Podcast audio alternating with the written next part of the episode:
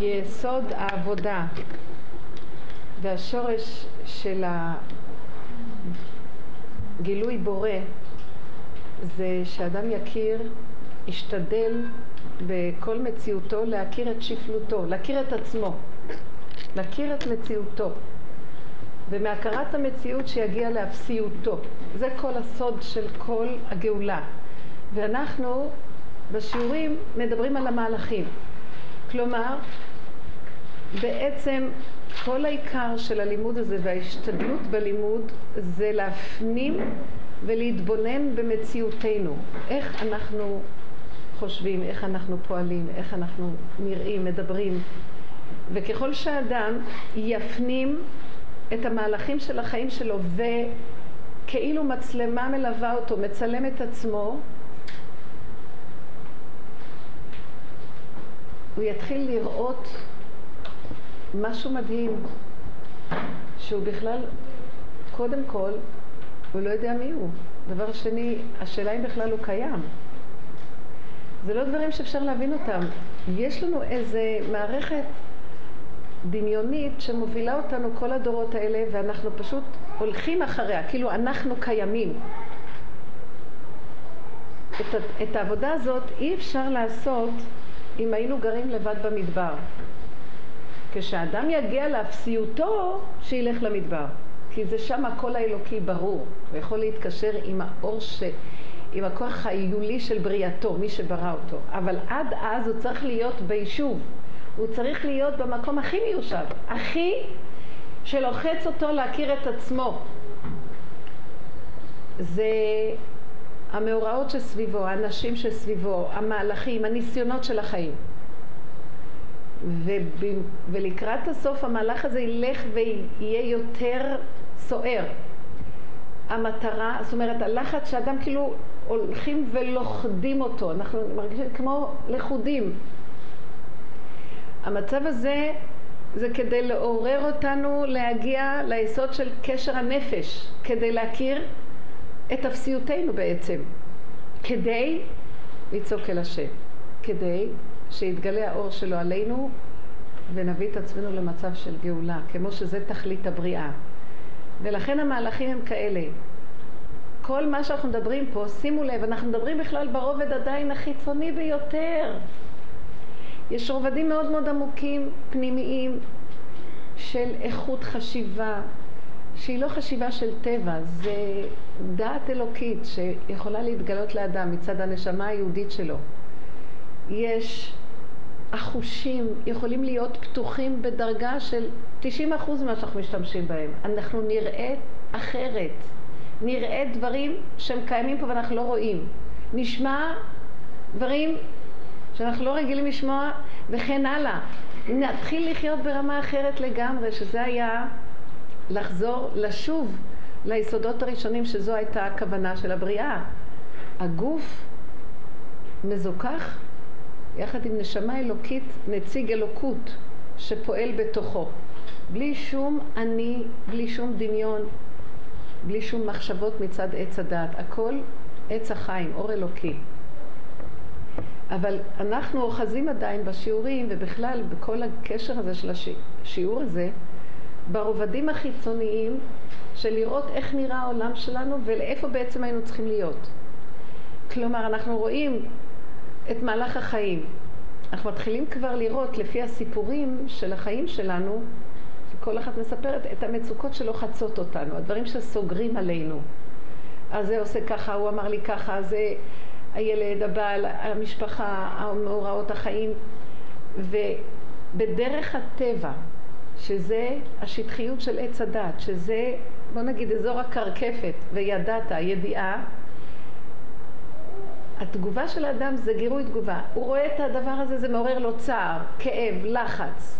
הוא רוצה להיות יכול לפתור את הבעיות שלו, הוא רוצה לסדר ולצאת מהמצוקות. והשם דווקא מכביד את העול והוא לא מוציא אותנו מהמצוקות.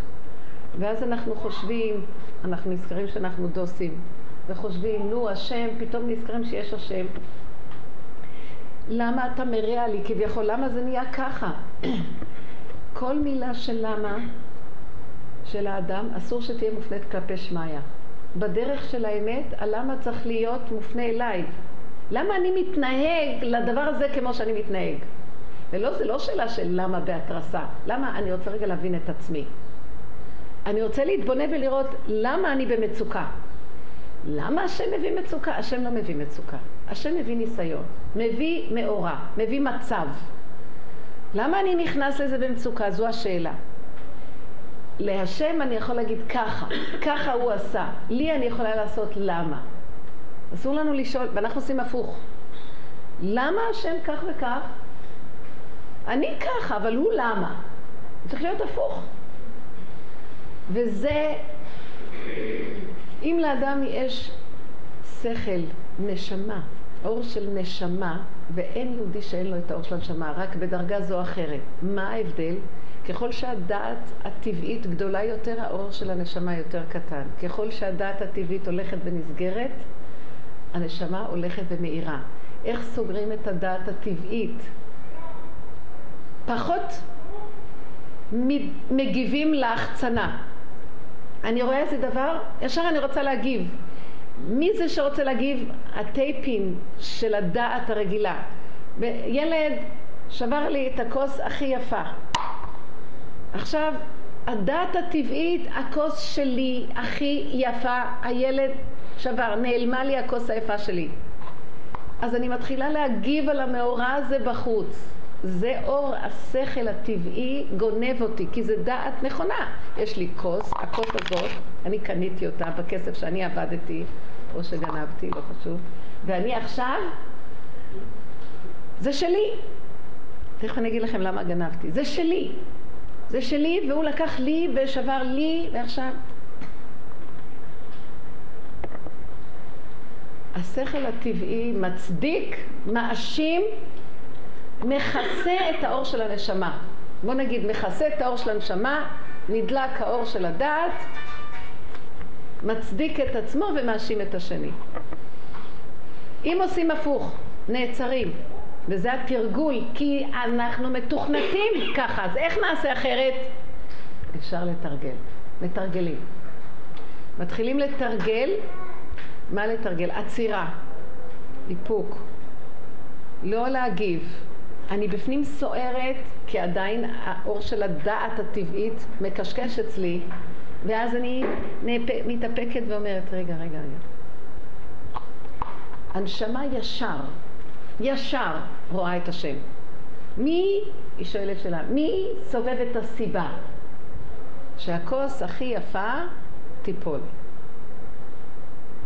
יש מסובב הסיבות. הנשמה מתחילה לדבר אליי. בדעת אין, עץ הדעת אין השם. למה השם אומר להם אל תאכלו? כי ברגע שתאכלו, הנשמה תמות, תצא. ואז יש שכל איך להתנהג, חוקים אחרים, טבע, אבל אין את החוק האלוקי. זאת אומרת, הישרות של הקשר האלוקי נהיה עכשיו דרך מסכים מבדילים של חוקים על גבי חוקים על גבי חוקים, אי אפשר להגיע אליו כמעט. אז עכשיו הנשמה ישר אומרת, רגע, רגע, האינטליגנציה הפשוטה של הנשמה מיד, בורא עולם, כי הנשמה זה נציגות הבורא. השם ברא גוף, ויפח באפק נשמת חיים. הנשמה היא נציגות של החלק האלוקי בתוך גוף. גם הגוף זה חלק אלוקי, אבל יותר חומרי. הנשמה זה האור של זה. וכל העבודה שלנו, בשורה התחתונה, להפוך את הגוף לנשמה, להפוך גוף לנפש. אז עכשיו באיזה עזרה? בעזרה של הנשמה.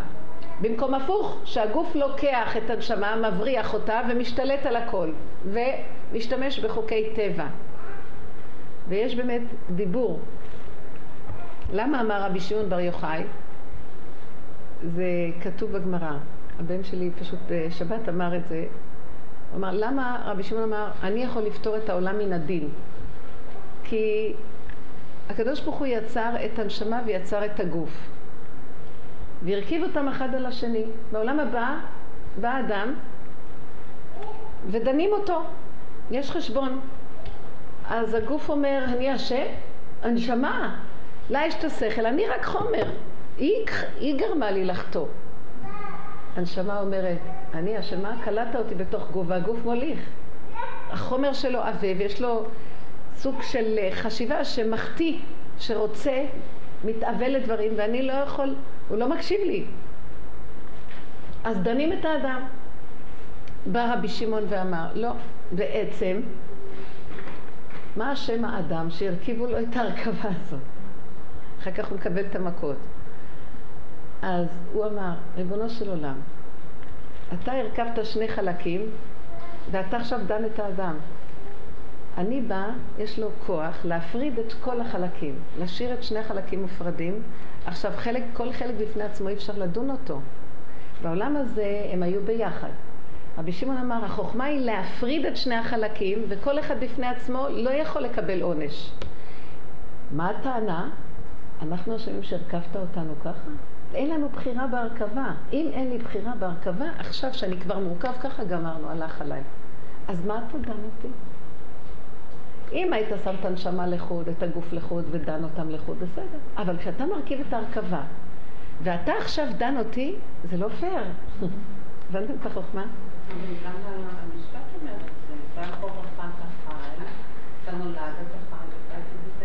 עכשיו אתה עתיד ליתן, ליתן דין, לשאת ולתת. כשבאים להגיד לך, תלמד מה להגיד בעולם הבא. צריכים להיות חכמים איך לפרק את הדין. עכשיו זה מתחיל כבר בעולם הזה, כי האדם מתאמן פה, זה מה שיש לו בעולם הבא להגיד, הוא, הוא כבר מכיר, הוא יודע, כשאדם לא הוא בהמום, הוא לא יודע מה להגיד, שם אי אפשר לשנות ולעשות שום דבר יותר, מה שעשינו פה, זה מה שיש שם. עכשיו, מה אנחנו רוצים לומר בדבר הזה? האור של הנשמה זה הסיכוי של הבן אדם להגיע להשם. האדם צריך להזדהות עם הנשמה ולא הפוך, לא שהנשמה, הגוף ישתלט עליה, אלא שהנשמה תשתלט על הגוף. ואז מצד זה הוא יכול להיות כמו רבי שמעון בר יוחאי ולהיות חכם כזה להגיד אני מפרק את הפירוק הזה. כי אין אדם שלא יעשה, שלא יהיה חטא בארץ. אין כזה דבר, אפילו צדיקים הולכים להיות נידונים. אז מה הם יגידו? אז צריך להיות כזה חכם שהוא כל כך יזדהה עם האור של הנשמה הוא יהפוך גוף לנפש ואז ממילא הוא יגיע להכרה, הגוף הזה זה לא בחירה שלי, זה טפל עליי. ואז יזעקו בדין, זו טענה מאוד יפה בדין. זאת אומרת בטבע איך אנחנו חיים. בשיעורים האלה אנחנו מצלמים כל הזמן את עצמנו עם המצלמה שלנו ורואים את התגובות הטבעיות שלנו. לא נורמלי התגובות שלנו. אני, בסך הכל, מה שאנחנו עושים בשיעורים, אנחנו מתחילים לראות. מישהי עכשיו סיפרה לי שיש לה בעל מאוד טוב ונותן לה כל מה שרוצה. אבל היא מגיעה למקום ולמסקנה שבעצם כשהוא אומר לה שהוא אוהב אותה, וזה כולנו, זה סיפור שכל אחד יכול לראות את עצמו, הוא בעצם אוהב את עצמו, לא אותה. היא מתחילה לראות את זה. כי כשהיא מבקשת איזה דבר שהוא לא קשור לגוף, לחומריות, הוא לא מבין. הוא לא מבין איזה צורך נפשי, או איזה עניין של הוא לא יכול לקלוט את זה, והוא עובר על זה כאילו זה לא חשוב. תבקשי אוטו, תבקשי זה, תבקשי זה, תבקשי זה, ואני אוהב אותך. אז היא מנסה לשדר לו שיש לה צרכים נפשיים שצריכים להקשיב אליהם גם כן, זה גם חלק. את זה הוא לא מבין בכלל. אז נהיה מתח כשהיא, כשהיא התחזקה בנקודה של הנפש, להתחיל להבין שהיא מגיעה מגוף לנפש, לרובד הנפשי, של העולם, בואו נגיד שכל השכל של הדעת הרגילה שיש לנו זה מזין את הגוף. כל העץ הדעת שיש לנו זה מזין את החומר ואת הקניות ואת הריצות ואת להשיג, אפילו באינטלקט. כל הצורה של ההשכלה היום, כל התיאוריות והתארים וכל הדברים מהסוג הזה, זה הכל גדר של גוף, הבנתם? זה לא רוחני, זה לא חלק של הנשמה, זה גדר של טבע במיטבו, האינטלקט. אבל זה מזין את עולם הטבע, זה לא מזין את עולם הנפש. אז כמה שאדם יהיו לו תארים ויהיה למדן וכל היום עם ספרים, בדרך של ההשכלה הרגילה, הוא רחוק מהנפש, זה לא קשור, זה מזין את הגוף של העולם, את הטבע שבעולם. האנשים האלה יכולים להיות מדעי רוח, הם אנשי רוח, פילוסופים, אבל הם קשורים בטבע מאוד מאוד. והם קשורים בחומר. אפילו שהדרגת החומר היא יותר דקה, אבל בכל אופן הם קשורים בחומר. זה לא קשור לנשמה בכלל. ההפך, ככל שהם משכילים בדרגת רוח, הם הולכים וטועים מהמקום והאפשרות להגיע לאור של הנשמה. ולכן חז"ל כל כך הזהירו מכל הספרים החיצוניים וכל החוכמות החיצוניות. ואילו חוכמת התורה מזינה את הכוח של הנשמה. היא מתחילה מהטבע, אבל מטרתה להגיע לנפש. ואם אנחנו מתבלבלים במהלך הדורות ולקראת הסוף מכניסים את ההשכלה כאילו זה אור של תורה, משכילים כביכול בכל מיני חוכמות שנראה יהדות וכל מיני דברים, אז תדעו לכם, אנחנו הולכים ומתרחקים מהאור של הנשמה. כי מה יהיה ההתקדמות? ההתקדמות היא שהאדם מרגיש שהוא נהיה יותר חכם, יותר טוב, האני שלו גונב אותו. זה התוצאה של עולם החומר. האני גונב אותו, כלומר, אז עכשיו הוא נהיה הפילוסוף הראשי בעולם, אז הוא נהיה המדען הכי גדול, אפילו שהוא עוסק בחומר היולי דק, ומב... אבל הוא נהיה בתוך זה דווקא ההפך, האגו של אותם אנשים גדל הרבה יותר מאשר אנשים פשוטים שעובדים בטוריה, בוא נגיד, כי זה עוד יותר גונב. לכן...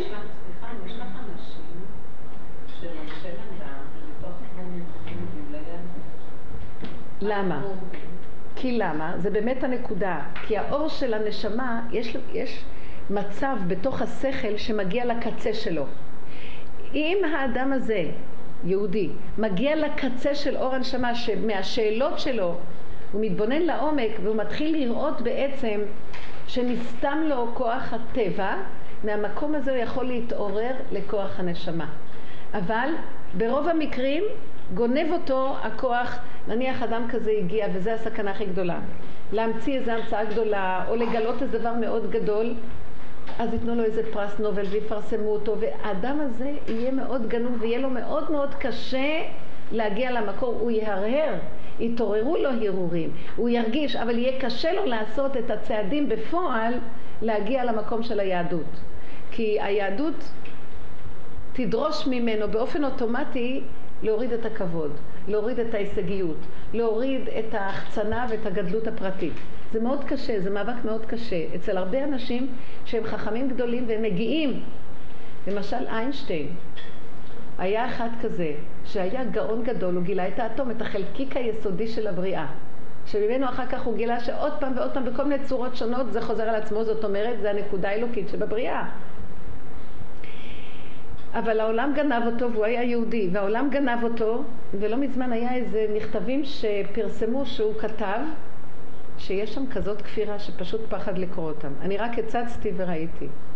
שהוא צוחק על התנ"ך וצוחק על, אה, על היהדות וכל מיני דברים שאומר זה ילדותי כל כך, זה טיפשי כל כך, זה...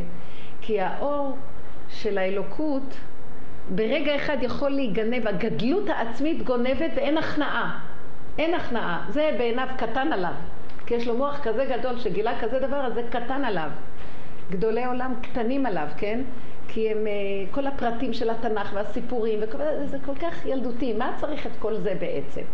הוא לא יכול להכניע את אותה גדלות שנגנבה לו.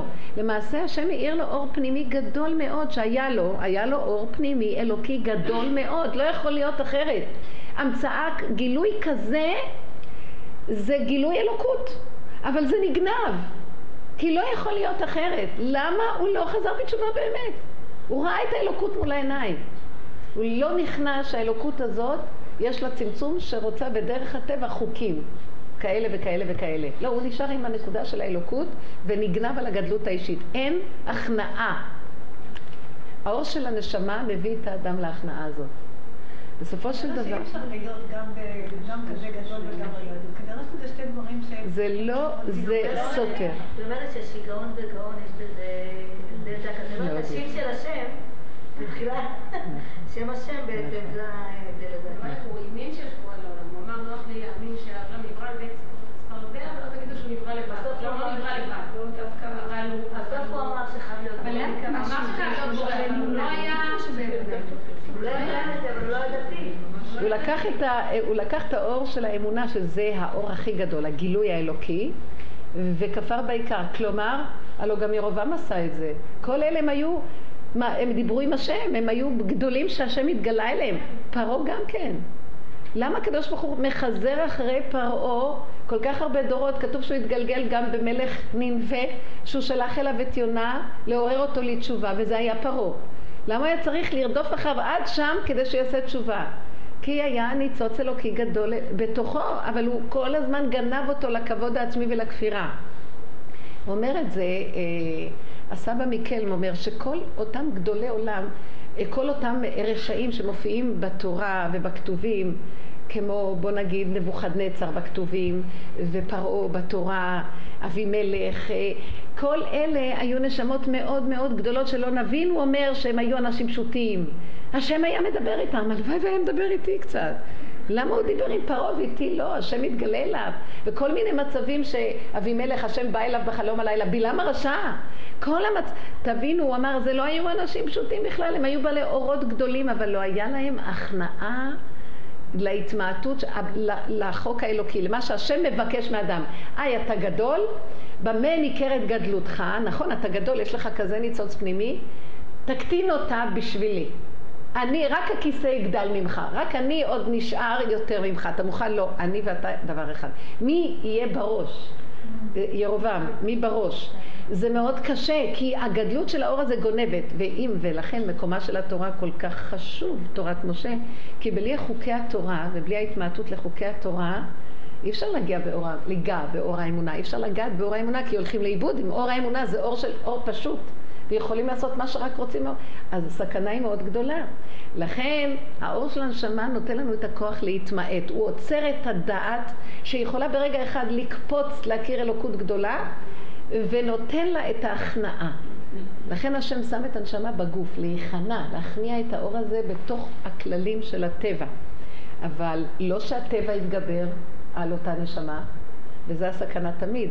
שעולם החומר יתגבר על האור האלוקי שנמצא בתוך האדם, וזה מה שקרה לנו. האור, הדעת, מאוד מאוד גדלה בדורות האחרונים. עולם ההשכלה, כפירה.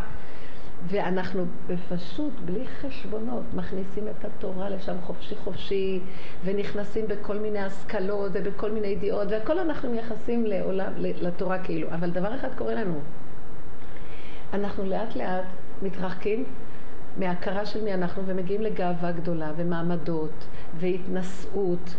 איך יכול להיות? הלוא עולם התורה היה צריך, הידיעות הגדולות של התורה, או אם היינו, יש לנו התרחבות בכל מיני ספרים, ש... אז היה צריך להביא אותנו עוד יותר לשפלות, לא? זה, בזה אנחנו נכיר אם אנחנו הולכים נכון או לא. רמת השפלות העצמית. אור הנשמה באדם בסופו של דבר מביא אותו למקום של השפלות. אם ראינו הפוך, סימן שהוא זז באיזה מקום.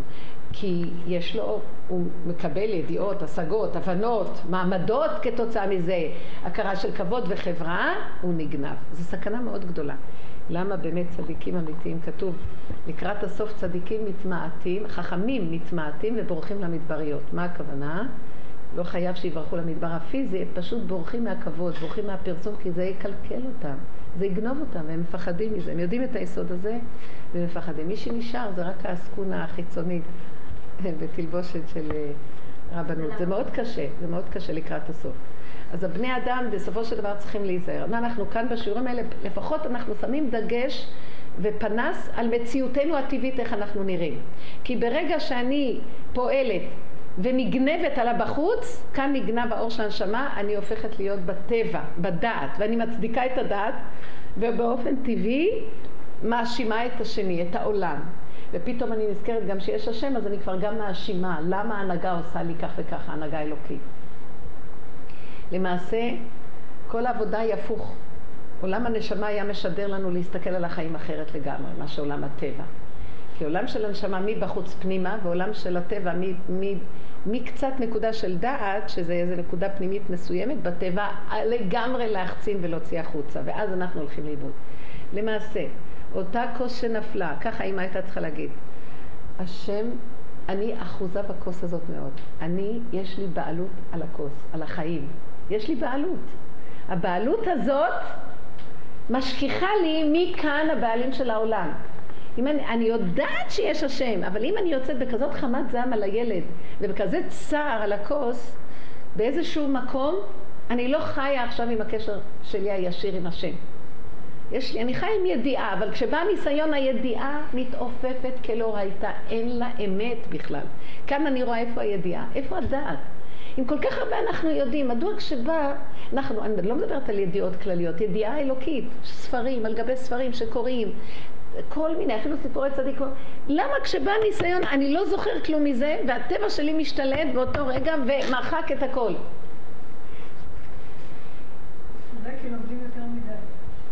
כי הדעת מתגדלת על הכוחות הנפש.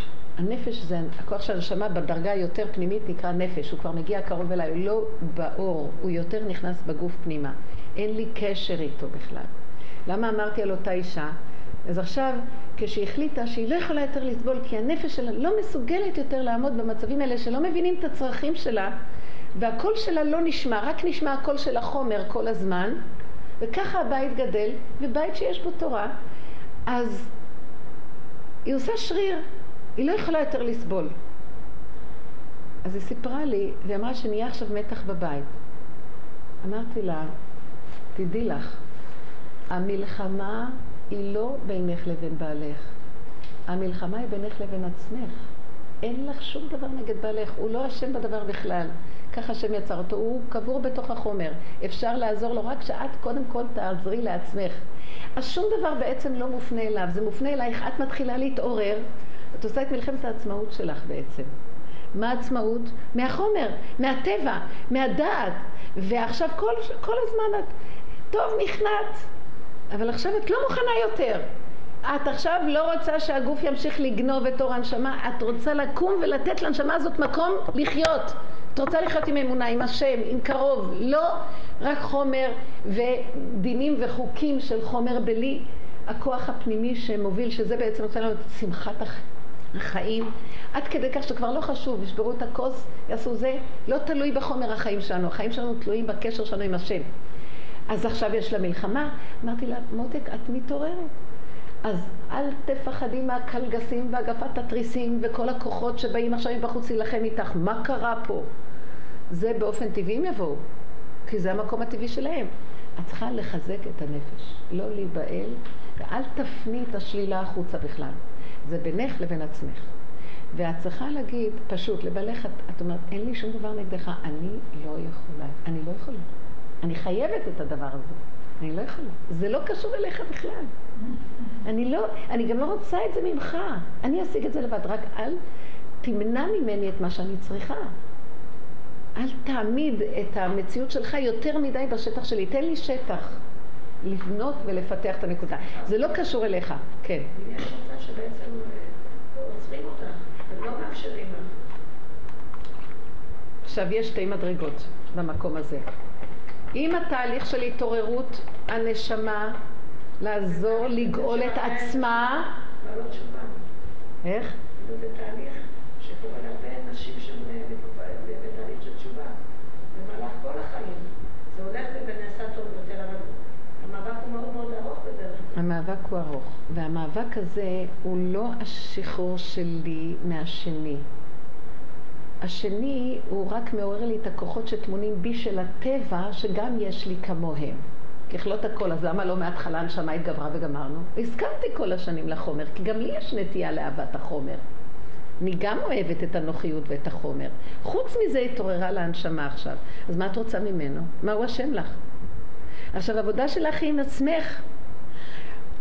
וכל העבודה, כל השיעורים שלנו זה להתחיל להפנים פנימה ולא להילחם עם העולם בכלל, לא להילחם עם הילדים, לא להילחם עם הבעל, לא להילחם עם המערכות, לא להילחם עם הבחוץ, הבחוץ הוא סיבה לעורר לי את כוחות הנפש. עכשיו, אם הסיבה פה מתגברת מאוד על כוחות הנפש, דעו לכם שבמלחמת העצמאות הפרטית הזאת לעורר את האור של הנשמה על אור הטבע זה המלחמה של השם, זה לא שלך בכלל. הגוף הזה הוא נציגות של השם בעולם הטבע. כי השם ברא חוקים וכללים בעולם הטבע, אי אפשר להוריד כאן אור לפי הכללים, לפי המידות, כי אחרת יש פיצוץ, אי אפשר. אז הגוף שלך הוא כלי של בורא עולם. הוא נלחם לך, השם יילחם לכם ואתם תחישון. מה עבודתך? לא להפריע לקדוש ברוך הוא להילחם. מה פירוש לא להפריע לקדוש ברוך הוא? לא להתרגש מהחומר בחוץ. אוי, מתנגדים לי מדי, זה לא לך מתנגדים, מתנגדים להשם, השם יכול להתגבר על כולם, תשתקי. אל תלכי נגד הזולת, נגד השני. אין לך כלום. וכאן מתבלבלים. זה שלי, אני הולכת עושה מלחמה, את נופלת. כי בתחילת ההתעוררות יהיה התנגדות. הכוח הפנימי מתגבר את עצמו. ברגע שאת מדי נותנת כוח לבחוץ ונבהלת ממנו, אז נחלש הכוח הפנימי. את לא נותנת לאור האלוקי להיכנס. כל עבודתנו היא לעשות את המחיצה ביני לבין העולם. כשבפנים הקדוש ברוך הוא דרך זה מתחיל להתגדל. כלומר, הבחוץ הוא רק סיבה להראות לי את עצמי, לפחד מעצמי. כלומר, אני אתחיל להזדהות עם השלילה ולהגיד שיש להם כוח כמו אנחנו עם הערבים, בוא נגיד יש להם כוח יותר מדי גדול, תראו כמה ערבים סביבנו, שבע מדינות ערב וגם מדינות רחוקות ערביות והם עשירים ויש להם נפט והם, והם נולדים כמו זבובים ויתושים ואי אפשר, איך להתגבר עליהם אנחנו? הלכנו לאיבוד. אם אנחנו שמים את המחשבה שם, הלכנו לאיבוד. כי באופן טבעי זה נכון, בכלל איזה סיכוי יש? אבל אנחנו לא בטבע. עם ישראל לא נלחם בגדר טבע, לא חי גדר טבע, לא יודע טבע, אבל אנחנו הלכנו לאיבוד. שכחנו מה המקור שלנו, כי המקור שלנו זה חידוש מופלא בעולם שלא היה כדוגמתו. זה המפליא לעשות. מה פירוש מפליא לעשות? שהאור, הפלא הכי עליון, האור הכי גדול, אור הכתר, מופיע בעולם העשייה, ואת רק הצינור. מה אכפת לך? זוזי הצידה, השם יילחם לכם את החישון. ברגע שאת מתלבשת מדי בטבע, את קיימת, אז גם הוא קיים. הכוח של הטבע מתחיל להשפיע, האור של השם נחלש באופן טבעי. למה? השם לא יכול להתגבר, השם יכול להתגבר ולפרק את כולם, אבל את תישברי, הגוף שלך יישבר והשם חס עלייך, אז הוא זז הצידה עד שתבני את הכלים. השם יש לו סבלנות, כי הוא חס עלינו, הוא אוהב אותנו, הוא יכול לעשות שריר ולהחריב את כל העולם ולגאול את העולם. מה יכול להיות? ומי שנשארו ארבע, חמש בעולם, שיישארו. אלה עבדו, יש להם כלים, הם מבינים עניין טוב. מה עם כולם? אז השם חס עלינו. הוא אומר, לא, יש לך בחירה, אני אחכה לך. תבני את הכלים. את גרמת למצב שלך. השם, תגאל אותנו כבר. מה אתם מתפללים עליי, תגאל אותנו כבר? זה לא המניעה מצד, מצידי בכלל, המניעה היא מצדכם. אתם לא נותנים את העבודה הנכונה. אז הוא שולח לנו את השליחים ללמד אותנו מהי העבודה הנכונה. כי אנחנו טועים במדבר, לא יודעים מה, מה, מה, מה, מה. דבר ראשון, כל הטבע הזה זה אחיזת עיניים גדולה. בשיעור הקודם דיברנו. מאז אכילת עץ הדת, למה אנחנו נדמים? אדם שהזריקו לו זריקת הרדמה, והוא ישן.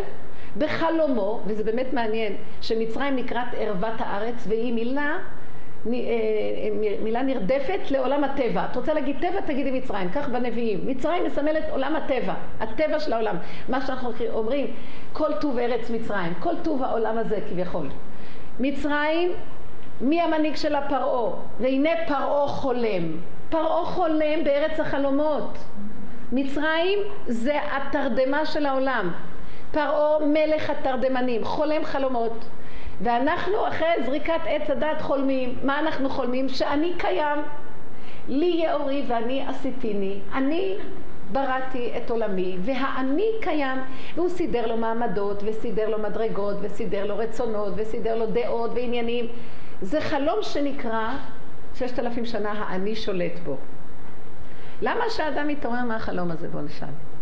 אם בחל, בחלומו הוא רואה סוכריות, ממתקים, הולך לו, למה שהוא ירצה להתעורר? מה גורם לבן אדם להתעורר?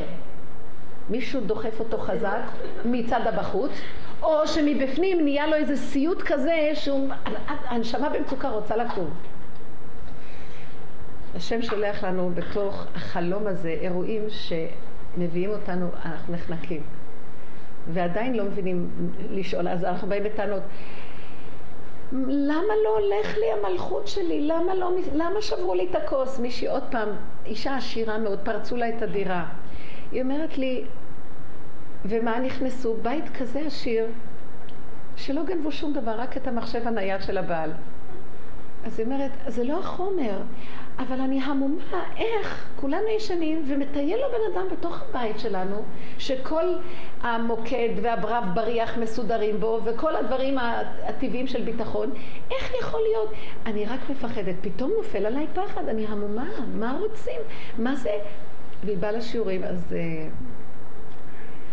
אמרתי לה, מה המצב הזה, את צריכה לקחת את המצלמה, במקום עכשיו לראות את הגנב במחשבה, נכנס גנב, להתחיל לראות מה זה עשה לי, מה זה עשה לך? אז התחלתי כאילו תרפיה, אני שואלת מה זה עשה לך? היא אומרת לי, קודם כל, פחדתי. איך יכול להיות שנכנס לבית שלי גנב? אנחנו לא מבוטחים אם כן. דבר שני, יכול היה להרוג אותנו בלילה גם. דבר שני, חוץ, פתאום כעס גאה לי. חוצפה שכזאת, זה שטח פרטי, גנב שכמותו. מה זה קשור שהוא נכנס לבית של מישהו אחר? באיזה רשות הוא נכנס לשטח שלי? אז אמרתי לה, הבעלות שלך על הבית מעוררת אותי לחשוב למה השם שלח לי גנב. הוא אומר לי ככה, אני נתתי לכם את העולם הזה, נתתי לכם בתים, כרמים, שדות, סידרתי לכם כל טוב ארץ מצרים. אותי זרקתם, מקור מים חיים, ואתם מגינים, מסדרים הכל, ושלחתי לכם רק גנבנבון קטנטון, שלא גנב כמעט כלום, זה גם מראה לך שאני לא שלחתי אותו לגנוב, שלחתי אותך להתעורר מהגנב הזה, שתגידי, רק רגע, תרגישי טיפה איך שאני, כאילו כביכול, שכינתה בגלות המרגישה. אני מחוץ לבית ואתם בתוך הבית. אני בראתי לכם את הבית הזה. לכם יש בעלות, ואתם אומרים חוצפה, ואני גם רוצה להגיד לכם חוצפה מה שעשיתם לי, חוצפה. חוץ מפה, תצאו מפה, רוצה להגיד, החוצה, החוצה, חוצפה זה חוץ, חוץ פה, הפה בחוץ. תצאו החוצה. מה אתם מתבצרים בבתים שלי, ואתם עוד מרגישים שחוצפה שנכנסו לכם, אתם עושים לי בדיוק אותו דבר. כל מה שעובר לנו עם הילדים, אותו דבר. הילדים שלכם מרגיזים אתכם? אתם הילדים שלי, תדעו לכם שאני מרגיש בדיוק אותו דבר. אני קול קורא במדבר, אף אחד לא מכניס אותי. יותר ויותר שאני נכנסת בנקודות האמת, אני רואה, ריבונו של עולם, איזה שקרנים אנחנו. אנחנו בשינה כזאת, מאיפה בכלל נתחיל לחשוב שמגיע לנו הגאולה? אין בכלל סיכוי שאנחנו נוכל לחזור בתשובה, יש רק סיכוי אחד. שנעמוד רק להכיר את גודל התרדמה והשקר ואת האין אונים שאי אפשר לצאת מזה בכלל. מאיפה נתחיל בכלל? שימו לב, כזה דבר נשמע, אוי איזה יפה, זה נשמע רעיון מאוד יפה. אחרי רגע אנחנו חוזרים אחרי השיעור ישר למצב הזה, הבעלות שלי והכוס שלי והילדים שלי והבעל שלי והחיים שלי. ולא נוכל להביא את זה לידי מציאות של מיצוי בכלל. לחיות שזה של בורא עולם. לא נוכל, אנחנו תקועים בתוכנה נוראית. לפחות דבר אחד שנדע, שאנחנו תקועים בתוכנה נוראית, התחלנו להתעורר מהחלום ולצעוק הצילו. ככה, איך שאנחנו תגאל אותנו, כי אנחנו לא יצויר שעוד נוכל להגיע למצבים שבאמת אנחנו ממליכים אותך. אתם לא יכולות לתאר לעצמם כמה עבודה ארוכה יש. אבל השם כבר, הזמן קצר, ומספיק רק שאנחנו מודה ועוזב ירוחם, שנודה, לפחות שנתעורר, כל מטרת השיעורים, להתעורר להכיר את הבדיחה של מציאותנו. להגיד שכתוב, אדם בהול על ממונו, ויעקב חזר ולקח את הפרקים הקטנים, זאת אומרת, את רואה שיש דבר כזה שאדם אה, מתקשר לחומר. שאלות יפות יש לך. היה צריך להיות שגם היא... למשל, ניקח את האישה הזו, נכון, התעוררות התעוררות, אבל אחרי זה היא לא כבר בשוויון נפש להמשך את החיים, היא בוודאי תחזור לשגרת חיים. נכון. אבל עכשיו יהיה כבר הבדל גדול. בתוך שגרת החיים היא תראה את השם. היה צריך את השבירה הזאת. בואו נגיד לכם דבר אחד. גאולת מצרים הייתה ההתעוררות הראשונית מהחלום הנורא הזה. קיבלנו דעת נכונה. להתחיל להבין שהעולם יש בו השם. אתם יודעים שחיינו בעולם שלא ידעו שיש השם? ידעו ידיעה קלושה ביותר. 80% לא יצאו ממצרים בכלל. אז עכשיו יש לנו בהירות יותר גדולה, האור של האבות חזר להתקשקש אצלנו ואנחנו יודעים שיש השם. ואנחנו מחויבים לחוקים שלו. זה כבר עושה לנו סדר בחיים. אבל עדיין אנחנו ישנים. אני ישנה וליבי ער, זה הבחינה הזאת. הגאולה האחרונה תרצה לעורר אותנו לגמרי, שגם החלק הזה הכל יתעורר. עכשיו אנחנו, תדעו לכם, צריכים לחזור גם על הגאולה הראשונה וגם על השנייה. אנחנו גם את הגאולה הראשונה שכחנו. כלומר, אותה אישה מראה, כולים, כולנו אותה אישה, זה לא אותה אישה, זה אני מביאה סיפורים. בלי שמות, בלי מקומות, בלי כלום. הסיפור הזה זה אני. פתאום היא חיה בעולם החומר, וגם החוקים נהיו חומר, הכל חומר, גם הזקן נהיה חומר והכובע נהיה חומר, הכל חומר. והשם דופק ואומר, הנביא אומר, מדוע באתי ואין איש? איפה אתם? רגע, איפה, מה, מה, מה, מה הכוונה? שאני אתן לכם חוקים? יש עוד כל מיני דתות עם חוקים. נכון שזה חוקים טובים, אבל גם את זה החומר גייר לטובתו. איפה המקום שלי פה? את כועסת על ההוא, ההוא מאשים את זה, ההוא דוחף אותו לדין תורה, זה, זה מצדיק את עצמו, כולכם מצדיקים. למה אתם לא מצדיקים את הדין עליכם ואומרים, אבל אני סובבתי את הכל, איפה אני בעולמכם? אז עכשיו צריך לעשות תשובה מספר אחד, להתעורר, קודם כל להתעורר קצת. מה התשובה הראשונה? לראות בכלל שאנחנו לא חיים עם השם, לא חיים עם שיש כוח ראשוני שמוביל את הבריאה. יודעים את זה ידיעות קלושות. אני לא מדברת שאנחנו לומדים בספרים, שאנחנו סגרנו את הספר וחזרנו לחיים. כמו שהיא אומרת. אז החומר הוא חומר. אני צריכה כסף, אני צריכה זה, אני צריכה זה, אני רצה. אי אפשר לזלזל בזה.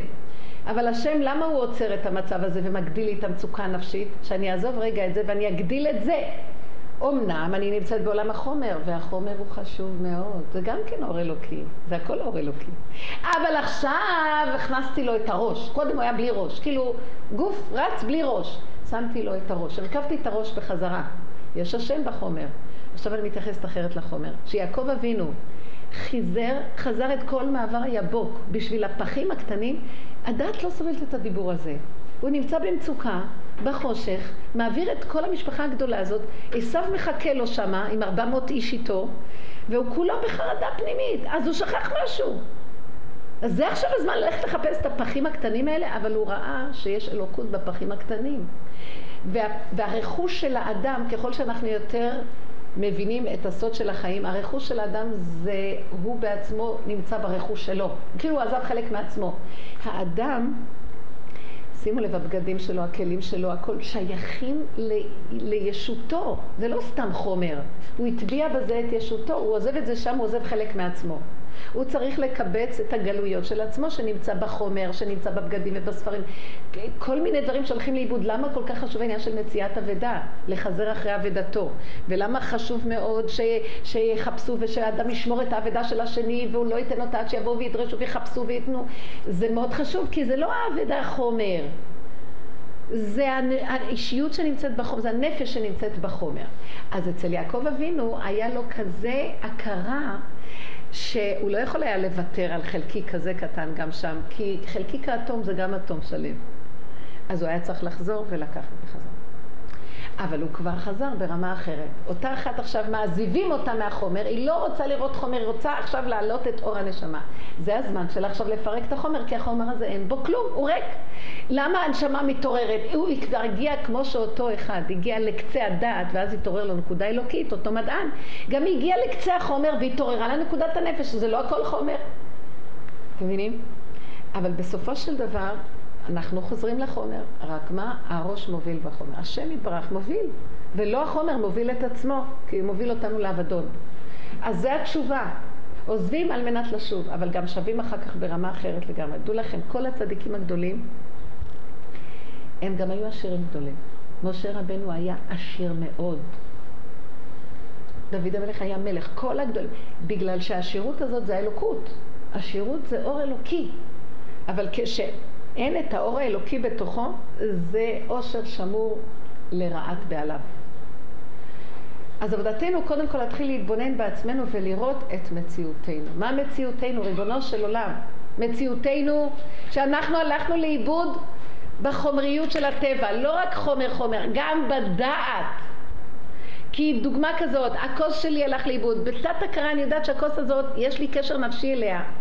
אבל לא המלכתי עליה את השם, זה עושה לי כזה כאבים, ואני מתנבל, אני אתן לילד סטירה, אני אצעק, אני, אני לא מקשר את זה בכלל לאלוקות, זה שלי, הבעלות שלי, אותה אחת תישאר בפחדים ובכאבים ובכעס הפנימי על הגנב, החוצפן הזה שגנב, והיא לא תתעורר להגיד, אבל רק רגע, זה בורא עולם קורא לך.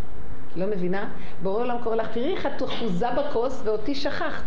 השם כל הזמן יאותת לנו דרך הכאבים. אז עבודתנו היא לא להגדיל, שאנחנו קולטים מיד את המסר, מיד חוזרים. לקלוט, להיות ערניים, לקלוט מה שרציני. אז כפרה הכוס, הכוס הזו הייתה טוב שזה נשבר, טוב לי כי הונאתי למען אלמד חוקיך. טוב לי כי מזה אני אלמד, אבל אם נשבר ולא כלום, ודבר יחזור על דבר, גם זה טוב, כי בסופו של דבר האדם מגיע לכאלה מערכת עצבים גדולה פנימית שפועלת עליו, שהוא הולך להשתגע, ואז אולי הוא יתעורר גם כן לראות שהוא בסף של מאוד סכנה. בקיצור, הקדוש ברוך הוא דרך המצוקות מחזר אחרינו, רוצה לעורר אותנו מהחלום הזה ולהגיד לנו, אבל תאכלו, ככלות הכל אני מולך כאן בעולם ולא אתם, תתעוררו מהחלום. יש זמן לחלום הזה והחלום הזה עומד להיגמר. אנחנו נמצא את עצמנו לא רוצים להתעורר מהחלום. וכועסים למה מעירים אותן ולוקחים לנו את המעמדות שלנו ואת העניינים שלנו, כאילו העולם שלנו והבית שלנו והבעלות על, על הדברים שלנו. ואז האדם יראו לו שאין לו שום דבר, הוא עומד ככה, אבל ברגע אחד שהוא מעביר את הכל לבורא עולם יש לו הכל. כי אם הוא נכנס לבעלותו של השם, טיפה אחת של אור אלוקי, הוא משתתף בכל האוצרות של השם. הוא בן מלך, הוא שייך לרכוש של המלך. אז הוא אדם עשיר בנפש. לא יפריע לו כלום, יקחו לו, ישברו לו, יעשו לו. הוא לא, הוא לא קשור לחומר כמו שקודם. וזה העבודה איך להגיע למקום הזה. וכל החיים ומאורעות החיים והמצוקות, ודווקא דווקא כשאנחנו צפופים בשכונות החרדיות, וזה נהיה יותר ויותר קשה לגור בשכונות החרדיות. כי זה קשה, הניסיונות קשים והכל קשה. אם זה בתוך הבית של אדם, אם זה מחוץ לבית, אם זה מתוך הבית, שאם זה סותר את השכונה, כמה מצוקות יש שלא נעים, כן נעים, מה יהיה, לא יהיה. אם זה הבחוץ, שאחד לוחץ על השני בדברים שונים, ויש מתיחות ומצוקות. בעולם החילוני כבר יש איזה שחרור של הפקרות מסוימת. ברוך אתה אדינו אלוהים לכל עם שהכל יודעים. היה שם משהו מדהים. יש כתב שקוראים לו ניצן רוביץ, והוא הראה כתבה על איך הגלובליזציה משפיעה בהודו מבחינה כלכלית. איך מה? העולם נעשה לכפר קטן, הקשרים המסחריים והכלכליים. והוא ראיין שם איש עסקים מאוד מאוד מאוד עשיר. זה היה פשוט מדהים. אמר לו, איך קורה שיש לך כזאת עשירות, ומצד שני יש לך את ההרגלים של התפילה ושל... אני, אני שומעת אותך מדברת, רגע, את מדברת על הודי גוי? כן, כן, כן. זה היה מדהים. הוא פשוט דיבר כאילו מגרונו, אני הרגשתי כאילו מגרון של יהודי. הוא אמר, איך אפשר? אם אנחנו לא נגיד תודה לבריאה, אם אנחנו כאילו, את שמעת? מה זה? זה היה כזה מעורר לשמוע מאדם גוי את כל הרוחניות הזאת. כמו מאוד שבוש דיבר לפני שבוע. לא מזמן. הוא דיבר, פשוט יהודי דיבר מגרונו. מה הוא דיבר? הוא דיבר דברים מקסימים, שהוא אמר שזה שאנחנו שם עומדים ב-60 שנה. זו הוכחה שהקדוש ברוך הוא קיים את הבטחתו לעם ישראל. מישהו יהודי כתב לו את זה, מה את חושבת שהוא יודע מה שאומר? יהודי כתב לו את ה... לא משנה, אמרתי זה לפעמים השלטון שלנו אטום. אבל הוא דיבר, זה היה קשה לו לא להיות שבוי בקסמה ובמילים המתוקות שיוצאים לו. ממש, ממש, ממש קשה. אחר כך מילה מה זה איתם. הרי הוא רוצה שירצו אותו, שיהיה להקריא את אבל אמרתי לה, לא, בסופו של דבר, בוא לא נבטל את הנקודה. זה. בורא עולם מדבר מהפה שלו, זה לא הוא בכלל. מי שם פה לאדם או מי יעשו מילי מוכר אש עיוור? אנוכי השם. השם הביא אותו עד לפה, הביא את פרעה עד לפה, בכל הגלגולים זה בוש. ופרעה בעצמו הוא פותח את הפה ואומר, חטאתי להשם, ועכשיו הוא מתוודה מה זה היהדות ומה זה באמת האמת של בורא עולם. זה ברור. כן. כן. אבל השאלה היא מה איתנו בנקודות הקטנטנות. ומה שאני ראיתי שזה מאוד מדהים. ברגע שאנחנו עושים עבודה בינינו לבין עצמנו, האדם הקטן, היהודי הקטן ובאמת, יביאו את הפושע הכי גדול והוא ידבר אמת. זה כבר לא חשוב דרך מי השם מדבר, אבל הוא רוצה שיפתחו לו את הפתחים כדי שהוא יוכל להיכנס לעולם לדבר מהפיות של בני אדם. והוא מתגדל ומתקדש דווקא מתוך הפיות של אלה. כן? כי בזה מתגדל השם. זה שיהודי מדבר, בסדר, אבל שגוי כזה, כופר כזה מדבר, שיא החומר, אז זה התקדשות, התגדל והתקדש שמי רבה, דווקא. ולכן עבודת האדם שלנו הקטנה היא מאוד מאוד גדולה. היא מאוד גדולה ולא לזלזל. בנות בחזרה, לחזור לעצמנו ולעבוד עם עצמנו כל הזמן. הדבר ראשון בתוך כל העבודה הזאת להכיר את מציאותנו העצמית. כשאותה אישה דיברה איתי ואמרתי לה, תשמעי, תראי איך את נראית כועסת על הגנב. זה הכוח האלוקי כועס עלייך שאת גנבת להשם, ואני גם. כולנו גונבים לקדוש ברוך הוא, אנחנו חושבים שזה אנחנו עושים. אז ריבונו של עולם, להתחיל להתוודות את חטאותיו לפני השם, את הפגמים ולהתקרב להשם. אפילו שאת לא יודעת מה זה ריבונו של עולם, את לא יודעת כלום. תתחילי לדבר השם, תגידי השם, תגידי, את לא יודעת מה זה הדיבור הזה. באמת תדעו לכם שאנחנו רחוקים מאוד מאוד. הדעת הזאת היא רחוקה מהשם, היא בעצם דמיון. הדמיון אין לו מקום וזמן, אבל זה נראה סוף העולמות. באמת הקדוש ברוך הוא נמצא מאוד מאוד מאוד קרוב, אבל הדיבור מתחיל, מתחיל לדבר, הרבה לדבר, ולהכיר את עצמנו. אל תוותרו על המהלך הזה, שכשאתם באות בניסיונות עם העולם ועם החיים, ת... תעקבו אחרי התגובות שלכם. זה הדבר העיקרי, תעקבו ותראו את עצמכם, תקראו לזה בשם, תגדירו בנפש, תדברו, ואחר כך תגידו, אבל אבא, כאילו הנה הכלי שלי, תדעו לכם, כל פגם שאת מגלה, קודם כל את לא הולכת בטבע להאשים את השני ולהצדיק את עצמך. כל פגם שאת נעצרת וזה חזר אלייך, האור חוזר, ואת מת... הפידבק הזה, ואת מכירה את עצמך ורואה, מוכנה להודות, איי זה כואב, אבל תזיזי רגע את הכאב, הכאב זה מהגאווה שהיא לא רוצה ככה להיראות, אבל באמת זו האמת, כדאי לנו להשתחוות לאמת. האמת זה הדבר הכי טוב. ברגע הזה שאת מודה את הנקודה הזאת, יתגדל ויתקדש שמי רבה. עכשיו הפרעה, הפגם הזה נכנס בו אור אלוקי והקדוש ברוך הוא יש לו איפה להיות בעולמו. דרך הפגם, השם יורד ומתגלה. תדעו לכם, זה עושה אור מאוד מאוד גדול. אותו פה שנפתח של בוש, אותו אור, נכנס האור האלוקי, עכשיו שגוג יבוא לכאן על אדמת ארץ ישראל, כבר האור האלוקי נמצא בתוכו ויילחם איתו יותר בקלות, הוא דרכו נכנס. והוא עושה את המלחמה בפנים, הוא מכניע אותו. איך תהיה המפלה של גוג? הנביא, הנביא מתאר, ממש מדהים. זה מבפנים החורבן. כלום לא קרה בחוץ, ומבפנים הוא נמס. כאילו איזה כוח פנימי ממיס אותו. והרישה כולה כעשן תכלה, כי ימס דונג מפני אש, כך יודו הרשעים. האור הזה והכל מתחיל ממני. שימו לב איך שזה עובד, זה הלא אנרגיות שהולכות מ... אני עובד על הנקודה ורואה את הפגם שלי ואומר, אבא, אתה רואה, אני כמו עכשיו פרעה שמתוודה. חטאתי להשם, השם הוא המלך. אני מרדתי עד כה ואמרתי שזה אני, עכשיו אני רואה שזה אתה. אני תקוע לגמרי. באותו רגע הזמנתי את השם להיכנס. נכנס האור האלוקי. אתם יודעים שבחומר אנחנו לא מאמינים לזה? סיפרה לי מישהי שהיא חלמה, שחלמה, אני, היא הייתה באחד השיעורים ודיברנו על זה שכל פעם שיש פחד, אז לצעוק נניח פחד מכלב, פחד, לצעוק פחד אליך, להעלות את זה להשם, להגדיר אני בפחד בטבע, אבל אתה תמלוך על הפחד הזה. כלומר, הפחד של הטבע, אני מעלה אותו אליך בדיבור, הדיבור עולה, מי זאת עולה מן המדבר, ואז אתה יורד לתוך אותו נקודת פגם. אין לי יראה ממך, יש לי יראה מהכלב, אבל לפחות אני יודעת את זה שאין לי, זה כבר התחלה של יראה אליך. ברגע הזה השם יורד ונעלם הכלב. אז זה דיבור יפה, כמה פעמים נגיד פחד אליך והכלב ימשיך לנבוח.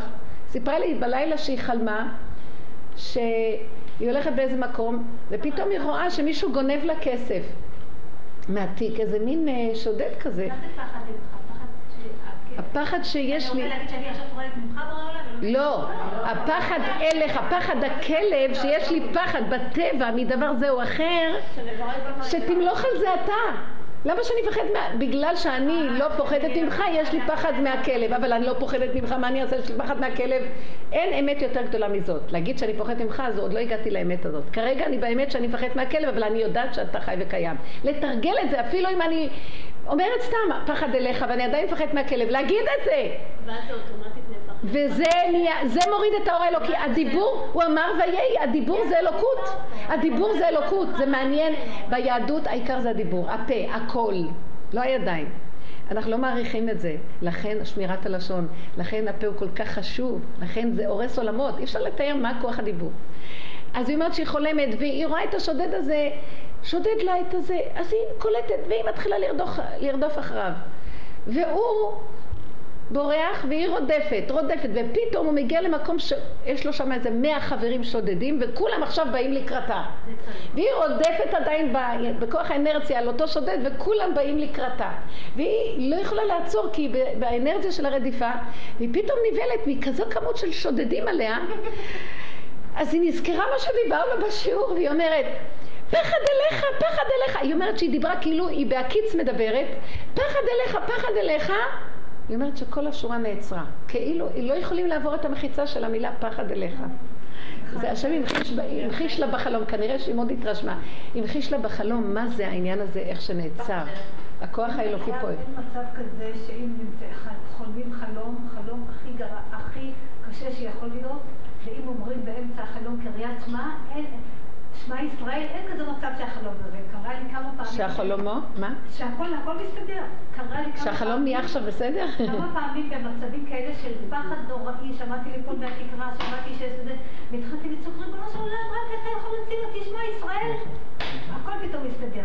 שמע ישראל זה הזמנה של הבורא עולם לעולם, כן. בסופו של דבר,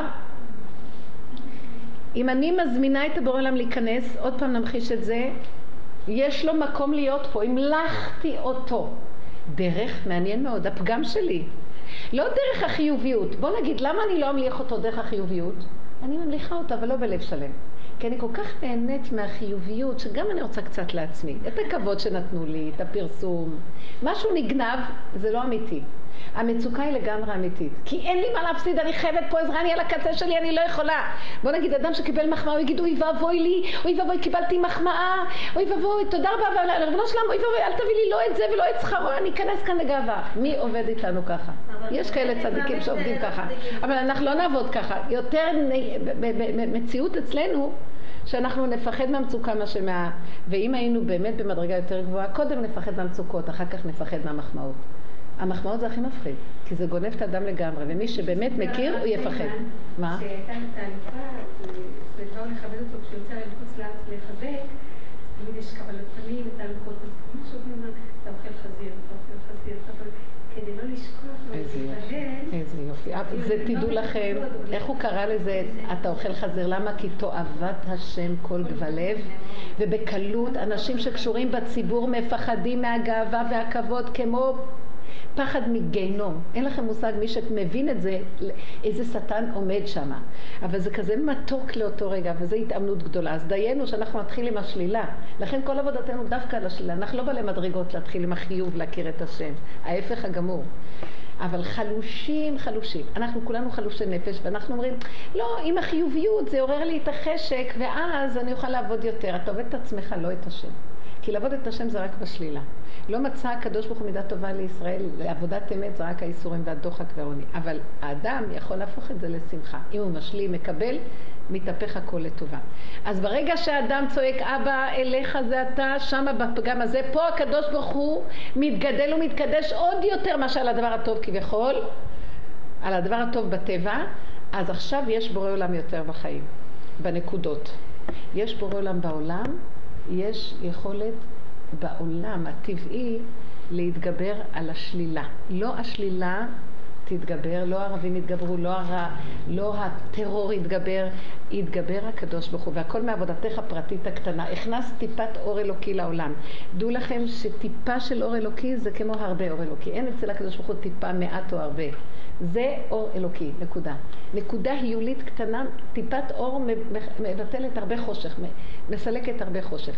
לכן עבודתנו היא להעריך את העבודה שלנו, להעריך את עצמנו. יש לנו כאן כוח פנימי כל כך גדול שאנחנו מבזבזים אותו ולא נותנים את נקודת העבודה. דווקא על הצד השלילי. זאת אומרת, על הפגמים שלנו. להמליך בזה את השם. כלומר, ברגע שאת רואה את עצמך באיזה נקודה שלילית, אני לא מדברת על זה שכבר האשמת את השני והלכת לאיבוד, את לא בעבודה בכלל. סוף סוף נעצרת ואת מתאפקת ואת לומדת לה, לה, להכניע את אותו נקודה שמיד פורצת החוצה, מצדיקה, מכסה, נשארת שהמלחמה בחוץ. לא, המלחמה לא בחוץ. השני נשאר עם עצמו, מה אכפת לך? את עכשיו מתחילה עם עצמך. איי, אבל יש לך פה שערה, כאבים. אנחנו עדיין, יש לנו אגו גדול, יש לנו כאבים. הכאבים האלה, להתחיל לראות למה כואב לי. אם אפשר שם להפנים את כוח האור שלנו, שמה מתחיל לחלחל. כואב לי, כי אני בעלת גאווה, אני לא יכולה לסבול שיגידו לי מילה, אני חסרת ביטחון, אין, על כי אין אלוקיי בקרבי. אין דבר כזה חוסר ביטחון, יש חוסר ביטחון בהשם. כשאין השם, יש חוסר ביטחון. ואז האני מחפש כל מיני דברים כדי לסדר. גאוות, מדרגות, כל מיני דברים חיצוניים שנדמה כאילו יש לו איזה ביטחון בעצמו, במדרגתו, במשכורתו, אבל זה הכל חיצוני. האדם מאוד מאוד חסר ביטחון מאחורי כל המיליונים שלו וכל החומות שהוא סידר לעצמו. הוא כעלה נידף במדבר. אפילו עם כל המיליונים שיש לו. אז בסופו של דבר רק הביטחון הוא ביטחון מהשם. אז שאדם יכיר, אין לי זה ואין לי זה ותראה איך אני ארד, ותראי איזה כעס יש לי, כאילו יש לי איזה בעלות על העולם. אחר. אז הוא מתחיל לראות את פגמיו. במקום הזה, באופן טבעי, בטבע הפשוט, הוא מתחיל להתייאש. מה, אני כזה? לא נאה לו. הגאווה עדיין ממשיכה, כי האור האלוקי מתחיל לזהות, הגאווה של הטבע חוזרת. אוי ויי, אל תתפעלו מהשקר הזה. תעשי ככה ותגידי לה, נכון, אני כזאת, כן. כי היא תביא אותנו לייאוש. היא תגיד, לא, אני לא יכולה לעמוד בדבר. לראות את עצמי איך אני רעה, כי במערכת של הטבע האני רוצה להיות במקום השם, מוצלח, יכול, כובש, אה, מגיע לטופ. זה ככה תכנתו בחלום את האני הזה. וכל הזמן מתחרה בבורא עולם. עכשיו הבורא בא, הוא אומר, זוז הצידה. אבל אני רואה את עצמי שלילי. זו, זה לא אתה, אני אוהב את השלילה הזו, השם אומר. הנשמה אומרת, זה טוב, תשארו שם, זה בסדר, אין לי טענה, אני אוהב את זה. אני אוהב את המקום המלוכלך הזה, השוכן איתם בתוך טומאותם. זוזו. אז הגאווה תתחיל, לא, לא, צריך להיות מושלמים. לא, לא, אני לא רוצה שתהיו מושלמים. אני רוצה שתמליכו אותי. לא חיפשתי שתהיו מושלמים. נגמר העידן של מושלמות דמיונית. אף אחד, אין אנוש שיהיה מושלם. כולכם חסרים. וככל שאדם רוצה יותר להיות מושלם, הוא יותר חסר ומכסה על החיסרון שלו, עוד יותר מפחד שיגלו את זה. אז תשלימו, תשלימו, תנו לי את המלכות. רק תגידו שאתם חסרים ותמליכו אותי. בחיסרון הזה אני מתיישב, והאור יתגלה עליכם. אף אחד לא יכול לתקן את מידותיו. בורא עולם, בטיפת חושך שהתוודית על חטאותייך, על פגמייך, שם מתגלה האור האלוקי, הכל נראה ישר. אף אחד לא יראה את הפגם. ואת לא תתייאשי, כי את לא צריכה להיות מושלמת. את צריכה לתת את השרביט בחזרה להשם. מה אכפת לך? שימו לב, זו עבודה אחרת לגמרי מעבודת המידות והחשיבה של כל הדורות בצד של השכל, הטבע. לא, אז למה אין כן שבירה? אם לא מבקשים איך להיות מושלמת, בשביל מה את נשברת? בשביל מה ייאוש? בשביל מה את צריכה להתייאש? אף פעם אל תתייאשי. את לא צריכה, ולאט לאט אני רואה דבר מאוד מעניין. אני לא חייבת להיות מוצלחת, אני לא חייבת שהבית שלי יהיה מוצלח, ולא שהילדים מוצלחים, ולא הבעל יהיה מוצלח, לא כלום. אני רוצה שאתה תתגלה, ואם אתה מתגלה טיפה, אתה מסדר את הכל. אם אני עוד נאבקת שאני מאוימת, למה לא מוצלחים, למה לא מסודרים, למה זה קורה, למה ואני רצה לסדר, הרחקתי את האפשרות שייכנס האור האלוקי ויעזור לי בצורה פלאית. ולא עליי קללתך. לא עליי המצב הזה. החורבן הזה בא כי השם רוצה שנמליך אותו, כי הוא רוצה לסדר את זה. הוא יעשה עם זה מה שהוא רוצה. לא, אני מסלק את השם, אני, אני, אני, אני שלי רוצה להמשיך למלוך. זה נגמר המלכות שלך, זוז. וזה תהיה המלחמה של השם. זה מלחמת גוג ומגוג. בין האני, בין השקר, בין הטבע, בין הכוח לבין האמת. שזה השם. מה אכפת לנו לתת לו? הוא כל כך טוב מולך והוא עושה את הכי טוב מה שצריך. כשהקדוש ברוך הוא יתגלה זה כבר לא ייראה כמו שזה עכשיו. לא יהיה מוצלחים פחות, מוצלחים יותר. השם יעשה, יישר את ההרים, את הבקעות, וכמו שאומרים, ישפיל אה, גאים, אה, אה, יגביה שפלים. יישר ויגיע להשתוות הצורה. אף אחד לא יסתכל שאני אהיה יותר ממך, אני פחות ממך. אף אחד לא יחשוב בכלל מי צריך להיות כאן יותר גדול. כל אחד עושה את תפקידו מה שהוא צריך. זה כלי שהשם הביא אותו לעשות את החלקיק שלו בעבודה. והוא יהיה שמח בחלקו לעשות את משהו, ולא יהיה לו קנאה ולא צרות עין ולא שנאה, ולא יישא גואל גואל חרב ולא ילמדו עוד מלחמה. יהיה פשטות של קיום ותענוג בחיים. תענוג, נהנתנות אמיתית פשוטה. כי כך הקדוש ברוך הוא רצה את עולמו, להתענג. הוא ברא את האדם להתענג על עולמו. זה, זה כוונת היצירה. תראו מה שאנחנו עשינו, מה שמלכות האני גרמה על ידי אכילת עץ הדת, וצריכים להחזיר את זה עוד פעם לשורש. אי אפשר להגיע לביטול הזה, למסור להשם את המלכות, בלי שקודם, אני, אני מוסרת לך את המלכות. לא. דרך ראיית הפגם שלך וההסכמה לא ליפול בייאוש, או אם זה טוב, לא ללכת על הגאווה, שם את מתחילה להמליך את השם. אי אפשר בלי העבודה הזאת. אתן, זה אי אפשר, זו המלחמה הפרטית הקטנה. זה עם העשייה, לא? מה? אבל זה עם העשייה. זה בתוך החיים. בתוך, העשייה. בתוך החיים, כלומר. אה, אה, אה, הרב קורא לדבר על הבן שלי עכשיו, אני צריכה ללכת לדבר, אני יודעת שאם אני הולכת, אני הולכת לעשות משהו ולדבר בצורה כן. כזאת שהדברים יהיה יותר טוב. לא. זאת אומרת שמה שאת אומרת, כן, זה לא אומר לך שתשבי עכשיו באדישות, אני לא, אלוהים, אתה תלך, תסתדר שם, תדבר עם הרב. אני כן אלך. אני כן אדבר, ובתוך זה כל הזמן אני אה, אכניס לעצמי בראש, שבורא עולם, אתה נותן לי את המילים, אתה נותן לי את הזה. אבל לא רק אתה נותן את המילים. למה שהוא ייתן את המילים אם אני לא נכנסת למקום הפסיכולוגי הנכון שלי, לא אני המולכת, הוא המולך. אה, זאת אומרת, אם הרב יגיד לי, את יודעת, הבן שלך, חס וחלילה, של, אה, של אה, אבדול אל לא יודעת מה, או לא לומד. אז אני אגיד, הבן שלי לא לומד, ישר אני ארצה להגיד לו איזה דבר להצדיק, לסדר. אם אני חיה בעבודה... לא, אני לא רוצה להצדיק. יופי. מה תעשי? מה לא, תעשי? אנחנו נחשוב ביחד איך אנחנו עוזרים לילד. ואני לא, זאת אומרת, אני לא יודעת, אה, אני רוצה בשביל... לא, לא, לא, את מפספסת נקודה. גם כשאת אומרת אנחנו נחשוב ביחד. אני קיימת ואנחנו נחשוב. לא. העבודה היא מאוד פנימית פה, שימו לב את הדרגות הדקות. כי יש מה שנקרא אמונה כללית. אני מדברת אמונה, אני אלך, אני יודעת שזה השם, אבל אני מדברת הכל בדרך טבע רגיל, רק אני יודעת שיש השם. אני מבינה את ש... לא, לא, רק רגע. אה, אני ממש... לא מדברת עלייך, אני מדברת על לא, לא, כולנו. לא, לא, לא משנה, זה יכול להיות נורמלי, זה נכון. כן. אבל אה, אני מדברת, זאת אומרת, אני אה, מבינה את זה, אבל זאת אומרת, במעשה, איך אני עושה את זה? תראו, אני- אני יודעת. שאני כן אדבר, ואני כן אחשוב, ובאמת, ובאמת בתוכי, אני חושבת איך לצאת, לא בגלל זה שאני רוצה להצטדק, או להצדיק, או ל- ל- לחפות עליו, לא. קודם כל אני אגיד לכם איך נלך, איך אנחנו צריכים להתהלך בעולם על מנת שאם בא ניסיון אנחנו קצת איכשהו מוכנים. אנחנו צריכים להיות מוכנים לפני שבא ניסיון.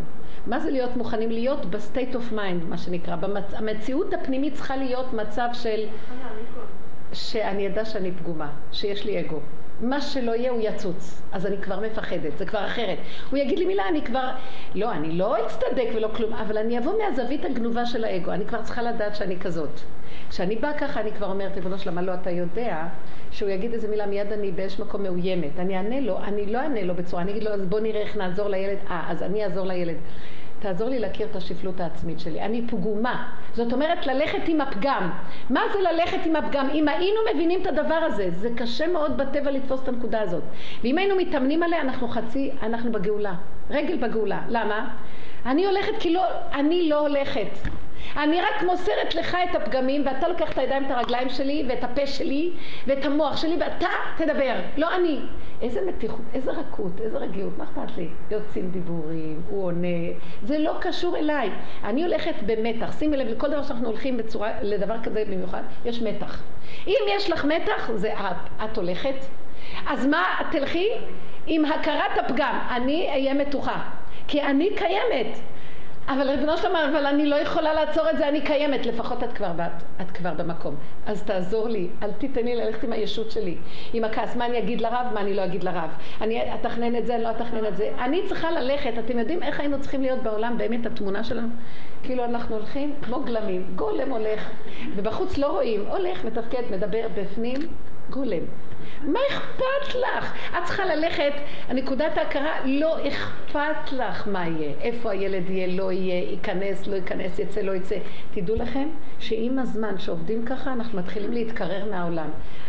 הקיבוץ, קיבוץ, רק רגע, הקיבוץ גלויות מתחיל להיות בנפש. מה? תגידי רגע, אותו השם שרוצה שיהיה אכפת הוא בכלל לא השם אמיתי, את לא מבינה? כי זה האגו שקורא לזה השם. כי זה הסוד. אם הקדוש ברוך הוא בתוכי, שהוא יעשה מה שהוא רוצה, אז מה אכפת לאני שלי? אה, אם האני שלי עוד אכפת לו, למעשה לי לא אכפת. שהשם יעשה מה שהוא רוצה בעולמו. אם אני מעדיפה את זה, על זה עדיין אכפת לי, זה עץ הדעת טוב ורע. אם לא אכפת לי, לא אכפת לי. אני האימא של הילד בעולם הזה, זה תפקיד. לוקחת את התפקיד הזה, מושיבה אותו על הכיסא, והשם ידבר ממני. תראו, אני מציירת תהליך מתקדם. באמת, ככה היינו צריכים להיות. תדעו לכם, שאם אני ככה אהיה, גם הרב ירגיש ככה, וגם זה ירגיש ככה, וזה ירגיש ככה, והשם ינהל את העולם. אבל אני הולכת עם הכוחנות, השם בצד. הוא נדלק מהכוחנות שלי, והוא נדלק מהכוחנות של שנינו, ויושבים בוועידה, והלך לאיבוד הכל. עכשיו זה טבע, כאבים. מה את שואלת? אה, אני, בנקודה התחתונה, אני שומעת את כל המילים, ואני אומרת, אבל עכשיו תגידי לעצמך, עכשיו הידיעה שלי, הכל מסודר. עכשיו תגידי לעצמך מחדש, טוב, נניח, את עומדת מול הרב,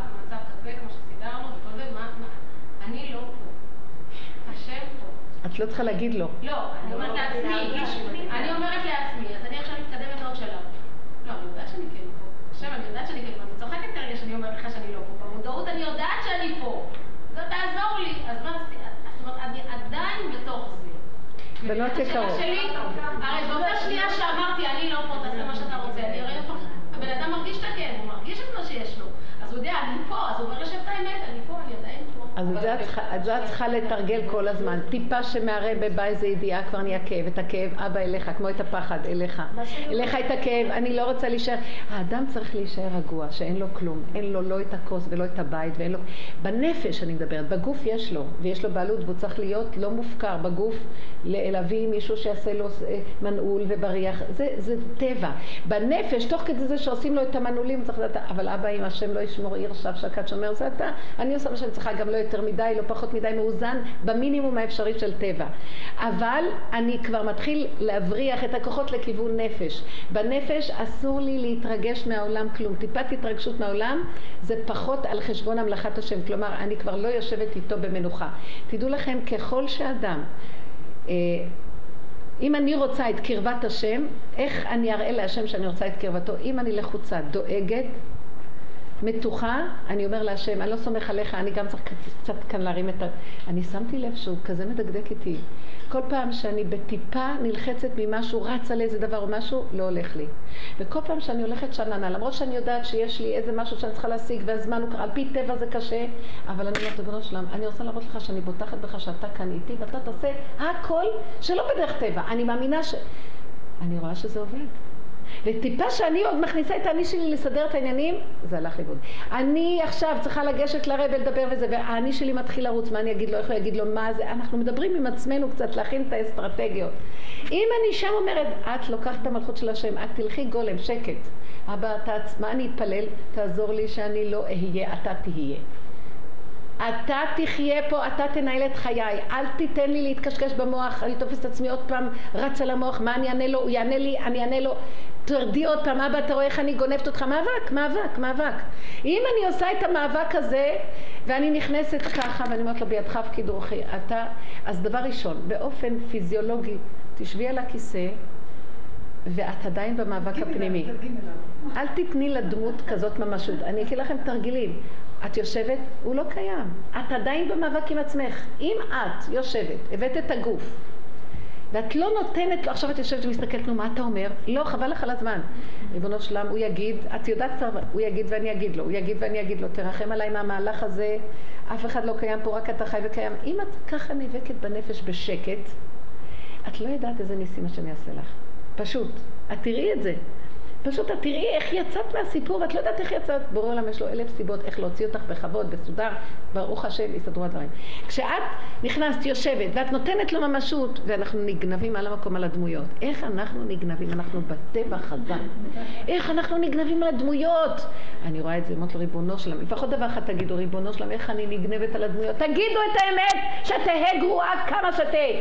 תגידו את האמת להשם ותתעקשו שאת תקועה כמו אסיר כלוא בתוך בית הסורים הכי גדול בצינוק ואני לא יכול להתיר את עצמי, את זה הוא רוצה לשמוע. וכי יעלה לדעת שאת יכולה לא להתרגש מהדמויות? אבל תראי את זה ותגידי לו, את לא יודעת מה שזה עושה בעולמות. אתם לא מבינות שאנחנו היום בשלב שזה מה שעוד נשאר? מה, אנחנו נעלה את זה שאנחנו כבר שמענו את הדיבור ולא להתרגש מהדמויות. הלוא השכל נותן שבאמת זה נורא ואיום, איזה שטות להתרגש מכל אדם. כל אחד עם הקשקוש שלו, אני כבר נגנבת? מה, אני מטומטמת? זה ברור על פי השכל הטבעי. פתאום, כשזה בא הניסיון, אני נגנבת כמו מטומטמת. ואני נגמרת ונשפכת לי הדמים, ואני אתאבד, ואני לא אוכל להתגבר על הנקודה שאני נגנבת על השני. אז מה נשאר לי לעשות? אבא, אין יותר תקוע ממני, הלא תרחם עליי. איזה תשובה אתה רוצה שאני אעשה? רק להגיד לך, מודה ועוזב. תרחם עליי, אני תקוע. עוד פעם, תרחם עליי, תקוע. ככה מול הרבה תגיד. עכשיו הרבה יגיד איזה מילה. צריך לסגל שליטה על התוואים. זה בגדר יכולת האדם. זה תרגול. הוא מדבר, ואת רואה עכשיו את הולכת לקפוץ עליו. חזור. זה כל הזמן. את כמו יו-יו אחורה. קדימה טיפה אחורה. אנחנו עושים היום שלוש צעדים קדימה, רבע צעד אחורה. לאט לאט נתחיל לעשות רבע צעד קדימה ושלוש צעדים אחורה. זה המצב הרצוי. וזו העבודה. ושם הקדוש ברוך הוא עוטף אותנו. השוכן איתן בפנים. האחורה זה קדימה. האחורה זה הקדימה. זה הכל הפוך, עולם הפוך ראיתי. האמת נמצאת למטה, בארץ. איך אנחנו בכלל, השם, השם. אני אומרת, מאיפה השם? פה, למטה, איתי. במצב הזה, השוכן איתם במצוקות שלהם. שם אתה נמצא. אז למה שהוא ירצה להתגלות אליי משם, שאני אגיד לו, אני תקוע? כל עוד האדם יכול, השם בצד. כל עוד האדם, כשאדם מגיע לקצה, השם מתעורר. כי אין שני מלכים בכתר אחד, זה פסיכולוגיה פשוטה, אבל אנחנו הפוכים, אז מאוד קשה להתאמן על זה. כי זה הפך איך שאנחנו חיים היום. אז מי שבדיכאון, שהוא נופל לחוסר מעש לגמרי, בגלל שהוא לא כבר יכול אה, לעשות שום דבר, הוא לגמרי נותן לעצמו רפיון, למעשה זה הרפואה שלו. אם האדם הזה. מה הרפואה של המדוכא? אם המדוכא הזה יש דיכאון של פרט, לא יכול לעשות כלום. כי הוא כל כך מאמין שהוא לגמרי לא, שגם אז הפתח שעוד נשאר לו, הוא, הוא הכי קרוב לגאולה. אם הוא רק היה אומר, אתה יודע ריבונו שלם, הפכתי והפכתי, אין מקום שיש לי טיפת אור. הכל חושך ודיכאון. אבל יש רק דבר אחד, להגיד לך שהכל חושך ודיכאון, ולהגיד לך. להתעקש שתשמע אותי ותכיר את זה. אם האדם סוגר את הפה, והוא נכנס שוקע במצב הזה, בלי לפת... הפה הוא כוח המעורר הכי גדול. תגיד, אני אגיד לכם כלי, תזכרו את זה. הפה זה הכלי סייף והמלחמה הכי גדול שיש. אתם תפתחו את הפה בכל מצב שהוא. ומה תגידו? תגידו את המצב הקיים. תספרו להשם, הוא הפסיכולוג הגדול, ידיד נפש אב רחמן. לא תמציאו מה נדבר איתו. לפעמים את אומרת, אני לא יודעת מה לדבר עם השם. תגידי לו שעכשיו את לא יודעת מה לדבר איתו. תראו מה הקצה האחרון האמיתי שלך, את זה תגידי, שם הוא נמצא. אז מה שהיא שאלה... אז, אז, אז היא צריכה להגיד, ריבונו של עולם, אין, מה שאני לא עושה הכל נסגר עליי. אני בלאות, אני בחוסר חיות, אבל את זה אני מביאה אליך. נשאר לי עוד פה להגיד לך את זה, עוד איזה טיפת הכרה, לזכור שאני יכולה להגיד לך את זה, יש לי עוד סיכוי. ואת תראי ששם יהיה אור הכי גדול. דווקא משם, דווקא, למה הוא דור שכולו חייב ייגאל? דור שכולו זכאי, ממילא נגאל בזכות הזכאות. כי הוא הכיר את האמת. זה למעשה דור שכולו חייב ודור שכולו זכאי זה אותו דבר. כי דור שכולו, אבל תמיד זה מתחיל מדור שכולו חייב, הוא כל כך אין לו בכלל שום סיכוי עד שהוא אומר טוב. זה החוכמה של הנשמה היהודית. אם זה גוי, הוא מתייאש ומת. אם זה יהודי, מתעורר לו כוח הנשמה, אבל מרוב שאנחנו מכוסים, גם את זה לא רוצים לשמוע. אם אנחנו רגע מתעוררים, אומרים, טוב, כלו כל הקיצים ואין שום דבר, אז אין שום דבר. אז אבא, אין כלום. את אומרת את זה, אז אין כלום. אז ככה אתה רוצה שנחיה, אין כלום. לפחות את אומרת לו את זה. הבן אדם הזה יש לו סיכוי. זה כבר נהיה רגע אחד דור שכולו זכאי. מיד מופיע האור האלוקי ומזכה את האדם לגמרי. תראו, זה מה שנקרא יש קונה עולמו בשעה אחת. זה תלוי איפה נמצא ההכרה של הבן אדם. אם הוא משלים עם זה ונותן עוד צעד אחד פנימה, סכנה מאוד גדולה של דיכאון, של אבדון. דוד המלך כל כך נאבק על הנקודה של האמת, מה הוא אמר? הבאת אותי לתחתיות של השאול הכי גדולים שבעולם ושם גיליתי אותך. במיצרים הכי גדולים הרחבת לי. איך יכול להיות? מה, במיצר יש רחבות? לא. אני נשארתי במיצר ואמרתי לך, הכי צר לי פה, אני במצוק, אבל אמרתי לך את זה, נהיה לי מרחב. המצוק נהיה מרחב. איך? רק השם יכול לעשות. תדעו לכם, העולם הפיזי זה אחיזת עיניים. זה אשליה. באמת, המצור הכי גדול זה המרחב הכי גדול. בשנייה אחת השם פותח לך בלב, אין לא גובה, לא נומך, לא כלום. זה בורא עולם, גילוי האור אלוקי. ומשם הישועה, לא מהטבע והרחבות של טבע. את זה דוד המלך גילה. למה? דבר אחד אני רואה פה, הוא התעקש, כמו משוגע, הוא התעקש, לא להתייאש. מי שמתייאש הלך עליו. ייאוש זה אבי אבות הטומאה. זה פשוט לתת, הכפירה הכי גדולה, אין בורא, אין, אז אני מתייאש. יש, רק תגיד לו, מה נגיד לו? שאני מתייאש, כי אני לא רואה אותו, הוא קיים אבל אני לא רואה אותו, אז תתגלה עליי. להילחם על זה. לכן חבל לנו על הדיכאון, אנחנו בורחים לשינה, על הדיכאון, כי רק העצלות הנוראית שלנו לא מוכנה לפתוח את הפה ולהגיד לבורא עולם את מצבנו. תגידי לפסיכולוג, זה הוא לא נמצא שם, הוא לא עולה כסף. ויש לי, תגידו בש, בשם רב אושר, בשם כל התלמידים שלו, שאנחנו באנו אליך. אז אני, זה פרוטקציה, הוא יפתח לכם. אני אומרת, זה, זה, לא, זה מוזר, זה מוזר. כמה שהוא קרוב וכמה שהפסיכולוגיה ההפוכה של הטבע מראה ייאוש, חידלון, אין. חס וחלילה. זה המאבק. למה אמר רבי עקיבא יש כל ימיי הייתי מצטער מתי תבוא לידי ואקיימנה. מה זאת אומרת? כל ימיי הייתי דואג שיהיה לי איזה רגע שהקדוש ברוך הוא ינסה אותי בדבר שהוא הכי הכי קשה בעולם ושאני מפחד שאני אשכח אותו שמה. והביאו לו את הניסיון הזה של סרקו את בשרו במסרקות ברזל. ריבונו שלם, מי יכול לעמוד במסרקות ברזל? שמה הוא אמר את מה שהוא אמר. הוא אמר, הרגע הזה אני יכול לכפור כפירה הכי גדולה. זו תורה וזו שכרה, והתלמידים באים ואומרים לו, ואני אגיד לכם את האמת, אתם חושבים שזה היו התלמידים? זה, זה מדרש, זה היו המחשבות שלו, למעשה. כי כשסוחבים את בשרו התלמידים אומרים לו זו תורה וזו שכרה. מי יכול לעמוד ליד רבי ולהגיד לו כזה דבר, שהוא במצב כזה? המחשבות שלו באות לו ואומרות לו. אז הוא כאילו בא בקושייה לבורא עולם, זה תורה וזה שכר. ככה מגיע לעובד השם, לתלמיד חכם עצום שכל הדורות עומדים עליו בגמרא, שזה העיקר רבי עקיבא, שזה מה שיגיע לי.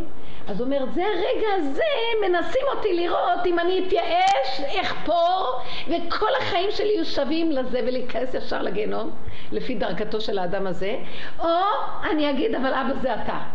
נגמר. ויצאה נשמתו בטהרה. באחד, אבא זה אתה, יצא לשמוע אותו באחד, אבא זה אתה, אחדות הבורא, אין לי קושייה, זה אתה. הוא זיהה את השם שמה, מסתתר מאחורי המעשה הנורא הזה. תדעו לכם שכל החיים צריך להתאמן כדי להגיע לכזאת מיטה, כי אנחנו לא יודעים איך תהיה המיטה. השמע ישראל, השם אלוקים, השם אחד. וכל רגע אדם במרכאות כביכול מת, כאילו, מה זה מת? לוקחים לו את הרצון הטבעי שלו ועושים לו הפוך, זה כמו מיטה. זובחים אותו, שם האדם מתבקש לניסיון. אני אחפור, אני אגיד, אני אתייאש, או אני אגיד, אבל אבא זה אתה מסתתר מאחורי, אוקיי, תאיר עליי. למה המוח ייקח לי? לא, זה חושך, איפה זה אבא זה אתה? מה, איפה, איפה את רואה? כל שקר, את לא רואה איזה צרות? את לא רואה איזה כאבים? שם יבוא היצר. אז את יודעת מה אני למדתי להגיד? השם מביא לי, כי תדעו לכם, בדרך הזאת, זה לא דרך אנושית בכלל. הדרך הזאת, בדרך שאדם רוצה ללך, נותנים לו את השכל המיוחד לדרך. אספר לכם שהייתי פעם בלחץ נוראי. והייתי צריכה להגיע לאיזה מקום וחיכו לי, ו, והיו פקקים נוראיים, אני, יש לי הרבה ניסיונות בעניין הזה, והיה, אמרתי לעצמי, ראיתי איך שאני נלחצת, ורק לראות את עצמי נלחצת, אמרתי, לא שווה לך בכלל להגיע, אין עולם, אין אף אחד, את לא נלחצת, תסגרי את הפלאפון ותחזרי הביתה. בתחנה הבאה, את רואה פקקים לא נגמרים, את נעצרת, השביל ממול היה הכל פנוי, אני לא הולכת. לא רוצה להילחץ. לא שווה לי כל העסק הזה. באותו רגע בא לי מחשבה. ואז אני אומרת, ריבונו של עולם, תעזור לי. מה לעשות? הייתה לי מחשבה כזאת, תאיר לי מה לעשות. באותו רגע בא לי מחשבה. אז את חושבת שהשביל הישר אני נמצא, ובפקקים אני לא נמצא, נכון? אז את רוצה לעצור, כי בלי השם את לא רוצה להתקדם. למה שתלכי? לחץ זה אין השם. ופתאום הוא אומר לי, אבל אני גם נמצא בלחץ. מי נתן ללחץ כוח להיות לחץ? הלוא זה אנרגיה נוראית הלחץ, לא? זה לבד? תגידי, זה היצר הרע, זה השטן. מי נתן לשטן כוח לבוא עכשיו ולבלבל אותך? זה אני. אה, אם גילית שאני נמצא מאחורי השטן, יצאת מהעסק.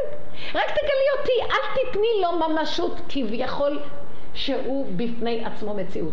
מי יחיה את מי שיחיה את מי שיחד גדיה, ואת הקודש ברוך הוא, ושחט למלאך המוות, ושחט לשחט, ושחט לתורה, ושטה למאיה, דקבה לנובה, וכל השאר. אין עוד מלבדו. אז אין ייאוש. מתי יש ייאוש? אה, לחץ. אבל מינת, אני רואה, לחץ זה אנרגיה. אז מה, זה לא אלוקות? מאיפה זה? מאיפה חי ירק הזה? לחץ זה מושג, מי יחיה אותו? אף פעם לא להתייאש. גם הדיכאון זה כוח. מי נתן לדיכאון הזה להיות בכלל? מי סגר עליי את הכל? אם היינו חיים את המצב הזה, וזה ככל שאדם מכיר את עצמו ומתחיל להתבונן מדרגה לדרגה לדרגה, אין שום ייאוש, אלוקות מתגלה, שמחת עולם. כל העולם נהיה אפס. יאללה, על מה אני שוור? מי שווה את זה בכלל, שאני אהיה מדוכא בשבילו, שאני אשבר בשבילו? אפילו לא הילדים, אפילו לא הבעל, לא אף אחד, אין עוד מלבדו. ואם אני חיה ככה, ברור העולם מתגלה בכולם, וכולם באים אליי ואוהבים אותי ושמחים. הוא נותן לי בליבם שהאלוקות מתגלה, אתם לא מבינים? לא בדרך טבע, יחייכו אלייך מה שהיו צריכים לצעוק עלייך. לא, לא נורמלי, זה הדרך הזאת. אבל צריכים להגיע לזה. כל הזמן שכולם בחרו, וצחק, כולם בחרו, וצחק, שמה? אה, רבי עקיבא. כי רבי עקיבא התאמן בחיים, הוא לא בא לשעה הזאת, מתי תבוא לי, כל ימיו הוא היה אומר, אז כל רגע היה לו ניסיון כזה, היה ישר מתאמן בנקודה, זה האמונה. היה לו שלמות התורה בשלמות האמונה, זה רבי עקיבא. כל נקודה כזאת, כל... בנות, אז אנחנו אין לנו תורה בשלמות, יש לנו אמונה כנשים, למה במקצוע הזה שהוא המקצוע שלנו לא נתאמן כמו שצריך? זה לא מצחיק. למה? מה קרה? אם אנחנו הולכים לצדיק, יש כמה מיני רבניות שאתם הולכים אליהם, אולי הם יעזרו, אולי תפילות, אולי זה, זה או שזה דבר שהוא לא... לא, חס וחלילה. לא מקובל הדבר הזה? לא, הצדיק הוא במקום האמונה שלי עם עצמי. מאחר ואני לא מצליחה להגיע, למה? כי אני, בוא נתחיל מההתחלה, עצלנית, בטלנית, לא יודעת מה הכוחות שלי, לא מעניין אותי, אני חיה בחוץ. בורא עולם ריחם עליי, והוא שם לי כאלה נקודות אור למה הוא שם לי את הצדיקים? למה הוא שם לי את בית המקדש? למה הוא שם? כי ממנו ניקח לעבוד את השם, מהם אני רואה. ולי יש קינה, אני אומרת, למה שרק הם יהיו צדיקים? גם אני רוצה, כל הזמן אני מקנאה בצדיקים. למה שרק, בהתחלה זה היה ככה, למה שכולם יבואו אליהם? גם אני רוצה שיבואו אליי. אתם מכירים האינטרסים הטבעיים לגנוב הכבוד וכל זה. אחר כך לאט לאט את רואה כמה עבודה יש בזה, אז לא אכפת לך. אני לא צריך להיהרג כדי להיות צדיק. באמת, בסופו של דבר, כבר הקדוש ברוך הוא תפס אותך, הוא בהתחלה מושך אותך, הוא מפתה אותך. הנני מפתה והולכתי על המדבר, כמו שהנביא אומר. מפתה אותנו, נותן לנו אינטרסים, כי הצדיקים שלהם כבוד, אוהבים אותם, באים אליהם, גם אני רוצה. אחר כך אני באמצע הדרך אומרת, אוי, איזה עבודה קשה, לא, אני לא רוצה, אומר לי, פה תהיה קבורתך גברת, את עכשיו רק בכיוון הזה הולכת, לא יעזור לך שום דבר. זאת אומרת, האדם עצלן. אומר הרבי ירוחם ממיר זצ"ל, הוא היה אומר, כל, הרב, כל אדם נולד והרבי שלו בתוכו. למה אתם לא מנצלים להגיע למקסימום האפשרות שלכם? חייבים להיות צדיקים. כי בלי הצדיקים העולם לא קיים, כי הם באמת עובדים. אז עכשיו כל השאר נצרך לצדיקים. אבל מי שמתבונן, למה יש לרבי תלמידים? למה יש לתלמיד חכם עוד תלמידים? כי ממנו הם רוצים ללמוד איך לעשות כמוהו. וזה טוב הקנאת סופרים הזאת. אז למה אני לא עושה? עכשיו זה לא אומר, בתהליך שלי אני צריך להמשיך ללכת לצדיק, לקבל את הכוח, לקבל את העזרה. בייחוד גדולי תורה, שזה לא דבר שכל אחד יכול להשיג, כי דעת תורה זה קודם כל שייך לגברים. וזה מקצוע, זה שכל גדול שאני נזקקת לו, אין לי את הידיעות שיש להם. חייבים ללכת, אין כאן בכלל קושייה. חוץ מזה, מה זה קשור? אם היו, אם היה הצדיק הראשון בעולם וכולם אמרו, טוב, יש צדיק אחד, לא צריך, אז בשביל מה היה שלשלת הצדיקים בדורות? כי כל אחד למד מהשני וקינה וגם רצה ונהיה, וככה וככה וככה. וכולנו, ואמך כולם צדיקים, הקדוש ברוך הוא רוצה שכל אחד ואחד ימצא את עצמו. וזה לא נמדד שאני אהיה צדיק כמוהו, כל אחד זה צדיק אחר. יכול להיות נגר צדיק, יכול להיות תלמיד חכם צדיק, ושני אלה אצל השם מאה אחוז צדיקים באותה מידה, זה במקצוע שלו וזה במקצוע שלו. זה דרך הכלים האלה וזה דרך הכלים האלה. אז לעולם אני לא אתייאש ואגיד לא, הוא כזה וכזה. גם את, איך שאת יכולה להגיע לזה, למה את לא עושה את זה? לכן כשאדם נולד לא אומרים טיפה זאת, מה תהא עליה שבאה טיפה לפני הקדוש ברוך הוא, שיהיה כך או כך או כך, הוא אומר, תכונות כאלה כאלה. הוא לא אומר שיהיה צדיק או רשע, כי זה כבר ביד האדם להחליט. כלומר, את כל הכלים הוא נותן לי, אני יכול להטות אותם להיות צדיק, או חלילה אני יכול להטות אותם להיות רשע. במה אני בוחר? ויש מאוד מאוד חשיבות לבחירת האדם, מאוד. כמה שאנחנו אומרים שהאדם הוא לא מציאות, מצד הנשמה שלו, מצד הכוחות שניתנו לו, זה כאילו בורא עולם בוחר בתוכו, שלא יבטל את זה.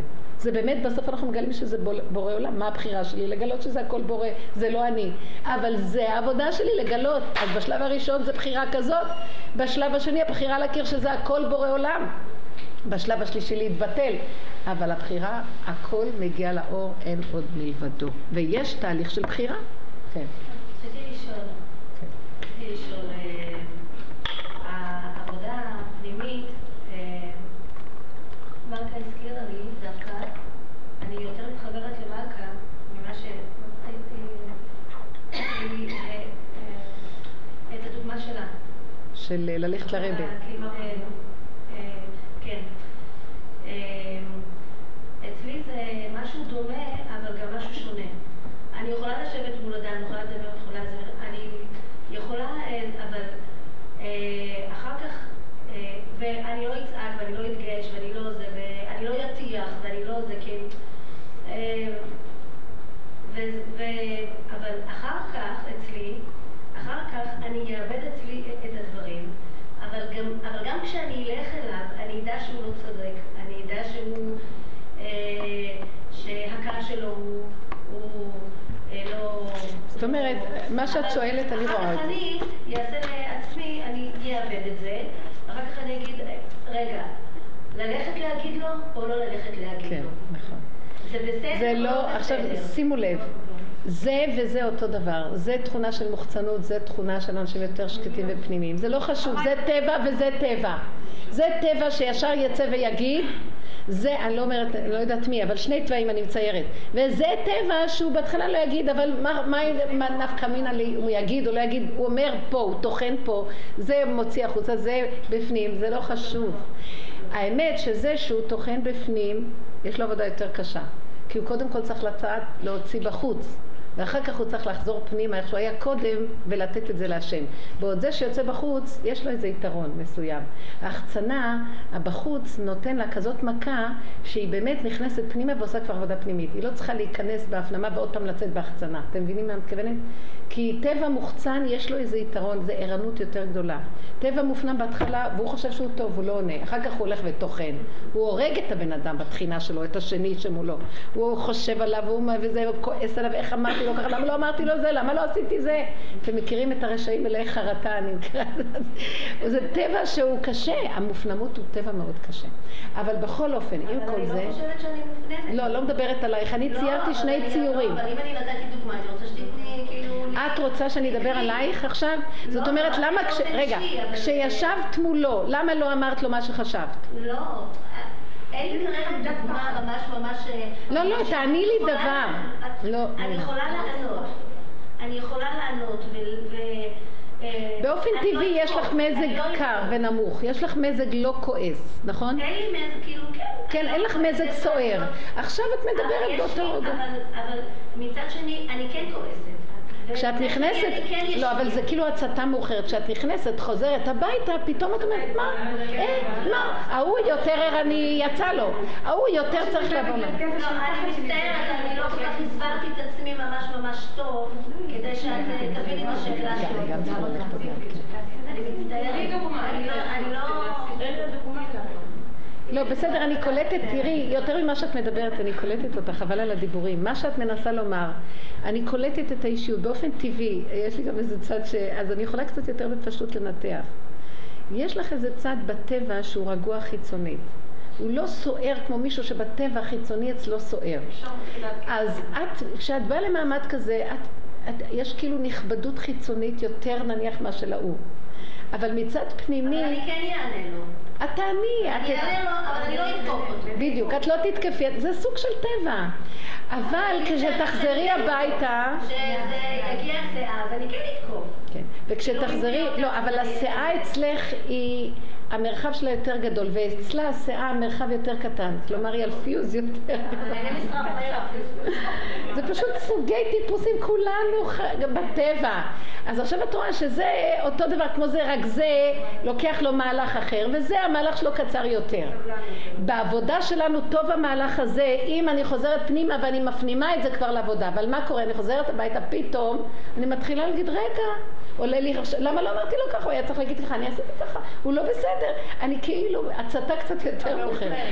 אני יש לי, אז מה אז? אז מה אז? אם אני בעבודה, תמיד התוואים זה עבודה. אני עכשיו יכולה, אם אני מבינה את העבודה, אני צריך להבין את זה. אני לוקחת את המצב שלי, ובמקום ללכת עכשיו להגיד לו עוד פעם, או להרים לו טלפון או משהו, אני מכניסה את זה, אבל זה התוואים שלך. אבל יכולת להגיד קודם, בין אם אמרת, בין אם לא אמרת, תראי את עצמך איך שאת חוזרת. את זה תקחי לבורא עולם ותגיד לו, אבל תראה את הטבע שלי. זה לא חשוב איזה טבע מביאים להשם. זה לא חשוב מה יש על המגש, תביא משהו על המגש. כל אחד כפי מציאותו. היא תבוא ותגיד, תראה איך אני התפרצתי מידית. לא, אני מדברת עלייך, נניח אדם כזה. ההיא תבוא ותגיד, הייתי כאן רגועה והכל, ואחר כך חזרתי הביתה ואמרתי, מה פתאום? יש לי גם כן צדדים כאלה. פתאום אני מתחילה לגלות את החוכמות, אחרי מעשה. אז למה לא אמרת אז? אז עכשיו ריבונו של עולם. אני רואה שזה האגו, האגו עכשיו, אני אחפש איזה סיבות לבוא להגיד. זה לא חכם בכלל. לשתוק ולהעביר את זה לבורא עולם. תראה, ריבונו שלם, אתה רואה את הנקודה שלי? מה שאני לא אעשה, הלך עליי, רק אתה יכול לעזור לי. אני בטבע... יש עניין אחר כך לחזור לאותו גורם.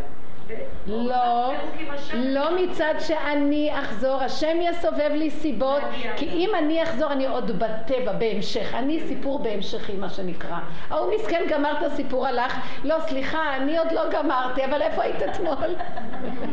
זה לא מצחיק מה שקורה בטבע. וההוא אומר רק רגע, אתמול אמרת אחרת פתאום, ואז מתחיל להתלקח הקולות, זה נכון, נכון, נכון, מאוד מסוכנים. אל תיתנו ממשות לטבע, להחזיק את זה בפחד מהשם.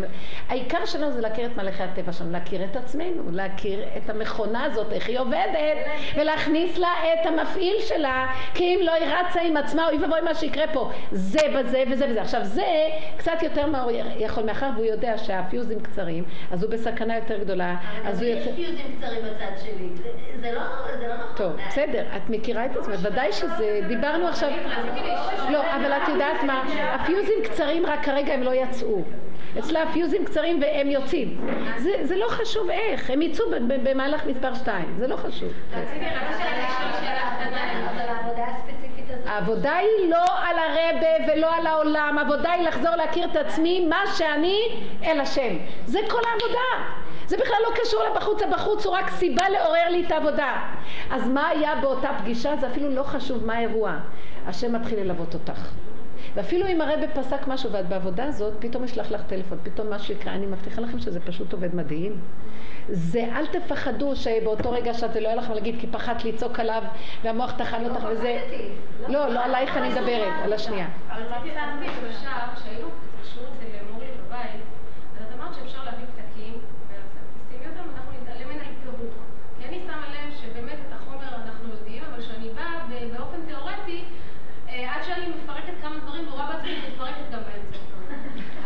כשהיינו אין דבר, אין דבר. הייתי רוצה שנתאמן קצת על מצבים, אולי כל אחד תביא איזה פתק. נכון. מאוד יפה, נכון, אני מאוד בעד, מאוד בעד. לפעמים במהלך הדיבור אני לא יכולה להעלות דוגמאות, אני מעלה דוגמאות, אבל כדאי שכל אחד במהלך השבוע שיש לה, השבוע, בטח יש לכם קצת סיפורים לעלות על הכתב.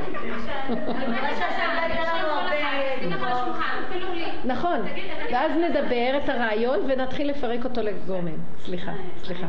כן. אני רציתי לשאול, אנחנו מדברות הרבה על נפש, נשמה, בהמשך לשאלה של נתן חלק, בניסיון מסוים, נגיד שיש אנשים שנפלו לייאוש, לדיכאון. בעצם זאת גלות. כי על מנת בעצם מה? גלות, גלות מהשם. כי בעצם בשביל להגיע לכל ההכרה של ההתבוננות ושל לקחת את הלקחים, הם לא במקום הזה. אז איך הם יכולים עצמם? קודם כל, אדם אה, לא מכיר את עצמו מבית העסק. כולנו, גם אלה שהם מוחצנים ועובדים, אף אחד לא יכול לחלץ את עצמו. כן, אבל מה שאני מתאר פה, שצריך שאתה ממש לבור. אז איך הוא יכול לגלות? את לא מבינה מה, אני אמרתי, דווקא הוא יותר קרוב מזה ש... כי לי יש עוד מחשבה שאני יכולה, לה בכלל אין. אבל הוא לא... נניח אדם כזה הוא לא מתפקד, הוא לא יכול לא, לחלץ את לא, עצמו. את צודקת, יש לך רגישות גבוהה. הנקודה שלך היא כזאת, אותו אדם, אם הוא רק יתרגל, את זה צריכים לתרגל עם כל אדם, לפתוח את הפה ולהגיד. שהוא, אני, לצייר שיש מישהו לידו, לעשות איזה צעד לקראת זה שהוא לא ייפול לגמרי לחושך הזה של הכלום, האבדון. לדבר, לפתוח את הפה ולהגיד, אני במצב זה וזה, ריבונו של עולם. אין, לא יודעת מה זה ריבונו של עולם, אני אומרת, ריבונו של עולם. עבודת תקשורת, עבודה הרבה הנושא של ורבלי, להוציא החוצה את העניינים, לדבר. זה אדם מאוד מופנם, לעזור לו על ידי זה שאנחנו. נפתח תקשורת, דיבור. אבל פשטות, להתחיל עם דברים פשוטים, כל הזמן, ולכן אדם כזה צריך אנשים סביבו שידברו איתו, הדיבור. ולהגיד לו, מה קרה? לדבר, ולהגיד עוד פעם, ולהגיד עוד פעם, הדיבור מחיה, מחיה, מחיה, הדיבור מרים. מי זאת. עולם מן המדבר, מהדיבור. זה מאוד מאוד חשוב. כל הסיכוי שלנו זה פה. דעו לכם כזה דבר, ואת זה תבחנו את עצמכם. כי ברגע שיש לכם מצוקות וזה, ואתן רואות שאתן לחוצות, אם אתן רואות שהחלק הזה פועל מאוד, והידיים רפויות, אתן בסכנה. ככל שאדם, שהוא נכנס באיזה מצוקה והוא רואה שהמוח שלו מחפש למצוא מיצה, אה, מקום להימלט, למצוא איזה מיצה, הוא תקוע, הוא... זה המצוקה, היא מאוד מסוכנת. תפתחו את הפה מיד, זה משתלשל החוצה, זה כמו... כמו שהתינוק יוצא, הוא במצוקה. למשל, כשפותחים את הפה, מוציאים. ריבונו של עולם, תראה איך המוח טוחן אותי. תצלמי את המצב, תגידי. תראה איך המוח טוחן אותי. הידיים רפואיות, אני רועדת. מה, מה קרה? לא קרה כלום, זה הכל רק עכשיו במוח, זה דמיון.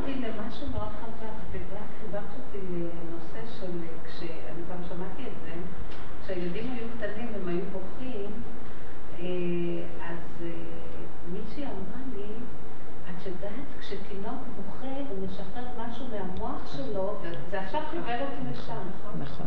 זה דבר ידוע, שתינוקות בוכים הם משחררים לחות ופסולות מהמוח לא וזה בריא להם. הם לא יכולים לבטא את עצמם, זה צורת הביטוי וזה צורת ההוצאה לפועל של הדברים. תדעו לכם, כי הכל, הכל שוכב, הכל לא פעיל. זה מאוד, אז האימא לא יכולה לסבול את זה.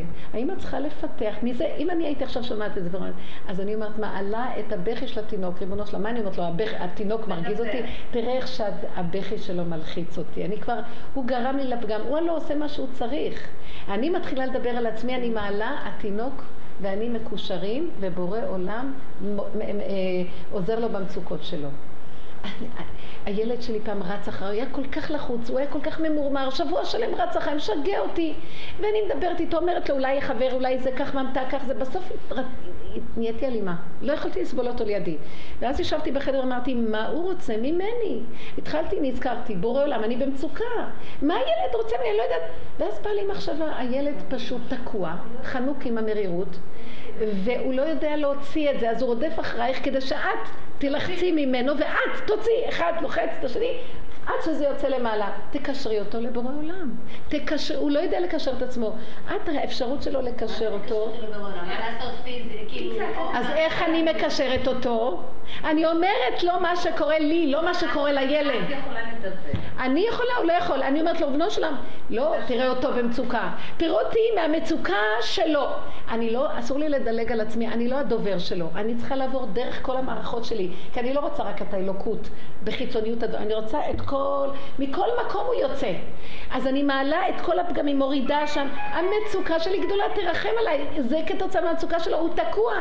תרחם עלינו. ואז אני, אני ואחרי כמה זמן אמרתי לו, קראתי אותו, אמרתי לו, אתה יודע, צעקתי להשם, אתה יודע שאתה יכול גם לעשות את זה לבד. כשיש לך מצוקות, תדע שיש בורא עולם, תדבר, תפתח, תגיד, יש לי מצוקות, בורא עולם, תכף החבר שלי עשה לי ככה. אל תפחד ואל תתבייש. כי השם שומע אותך. אז, אז הבנתי שהתפקיד שלי כאימא זה לקשר אותו לאמונה. אני מקשרת אותו לכל העולמות בחינוכים והמוסרים והכל, ואת הדבר הכי עיקרי שבאשר הוא נמצא ואין אף אחד לידו, את זה אני עוזבת אותו. את זה אני, האימא, התפקיד שלה. ואז ראיתי איך הוא נרגע. אחרי יומיים הילד היה משהו אחר לגמרי. הבנתי שאנחנו כאימהות, אנחנו הכלי הקשר של המשפחה. כשבעל במצוקה, אל תריבי איתו בכלל. את, כי הוא מציק לך, את מחזירה לו את המצוקה, הוא מחזיר לך, ואז נהיה סערה. הוא זורק עלייך את המצוקה, כי הוא במצוקה. מה אתה רוצה ממני? אני רוצה שאת בתת הכרה, תקשרי אותי לשורש שלי, את יכולה, אני לא. את קרקע עולם, והאמת מארץ תצמח, את יותר מחוברת ממני לאמונה. אז תצעקי ריבונו של עולם, הסכנה שלי שאני אחזיר לו, ואז אני אשכח אותך והכל מרחב. תוריד אותי, אני, הוא, אתה מוריד אותי, המצב הזה מוריד אותי לצעוק אליך, תרחם עליי, שאני לא אקח נגדו כלום, זה לא הוא, אבא זה אתה, תרחם עלינו. אנחנו תקועים. האמא יכולה להתפלל על הבעל, על הילדים, על כולם, מתוך הנקודות של המצוקה. תיגעו בפגמים, והוא מעורר לך את נקודת הפגם שלך כדי שהתפילה תהיה יותר אמיתית, כי כשאדם מתפלל על הפגם של השני, מתוך הדמיון של הדעת, זה לא כמו שמתוך המצוקה האמיתית שלו, שנוצרה כתוצאה מאותו... אחד קשור לשני והשם מושיע את כולם. לכן הצדיקים היו מאוד קשורים עם העם, ואכפת להם במצוקות של העם, כי ככה הם התפללו והעם כולו נושע. לא אם יש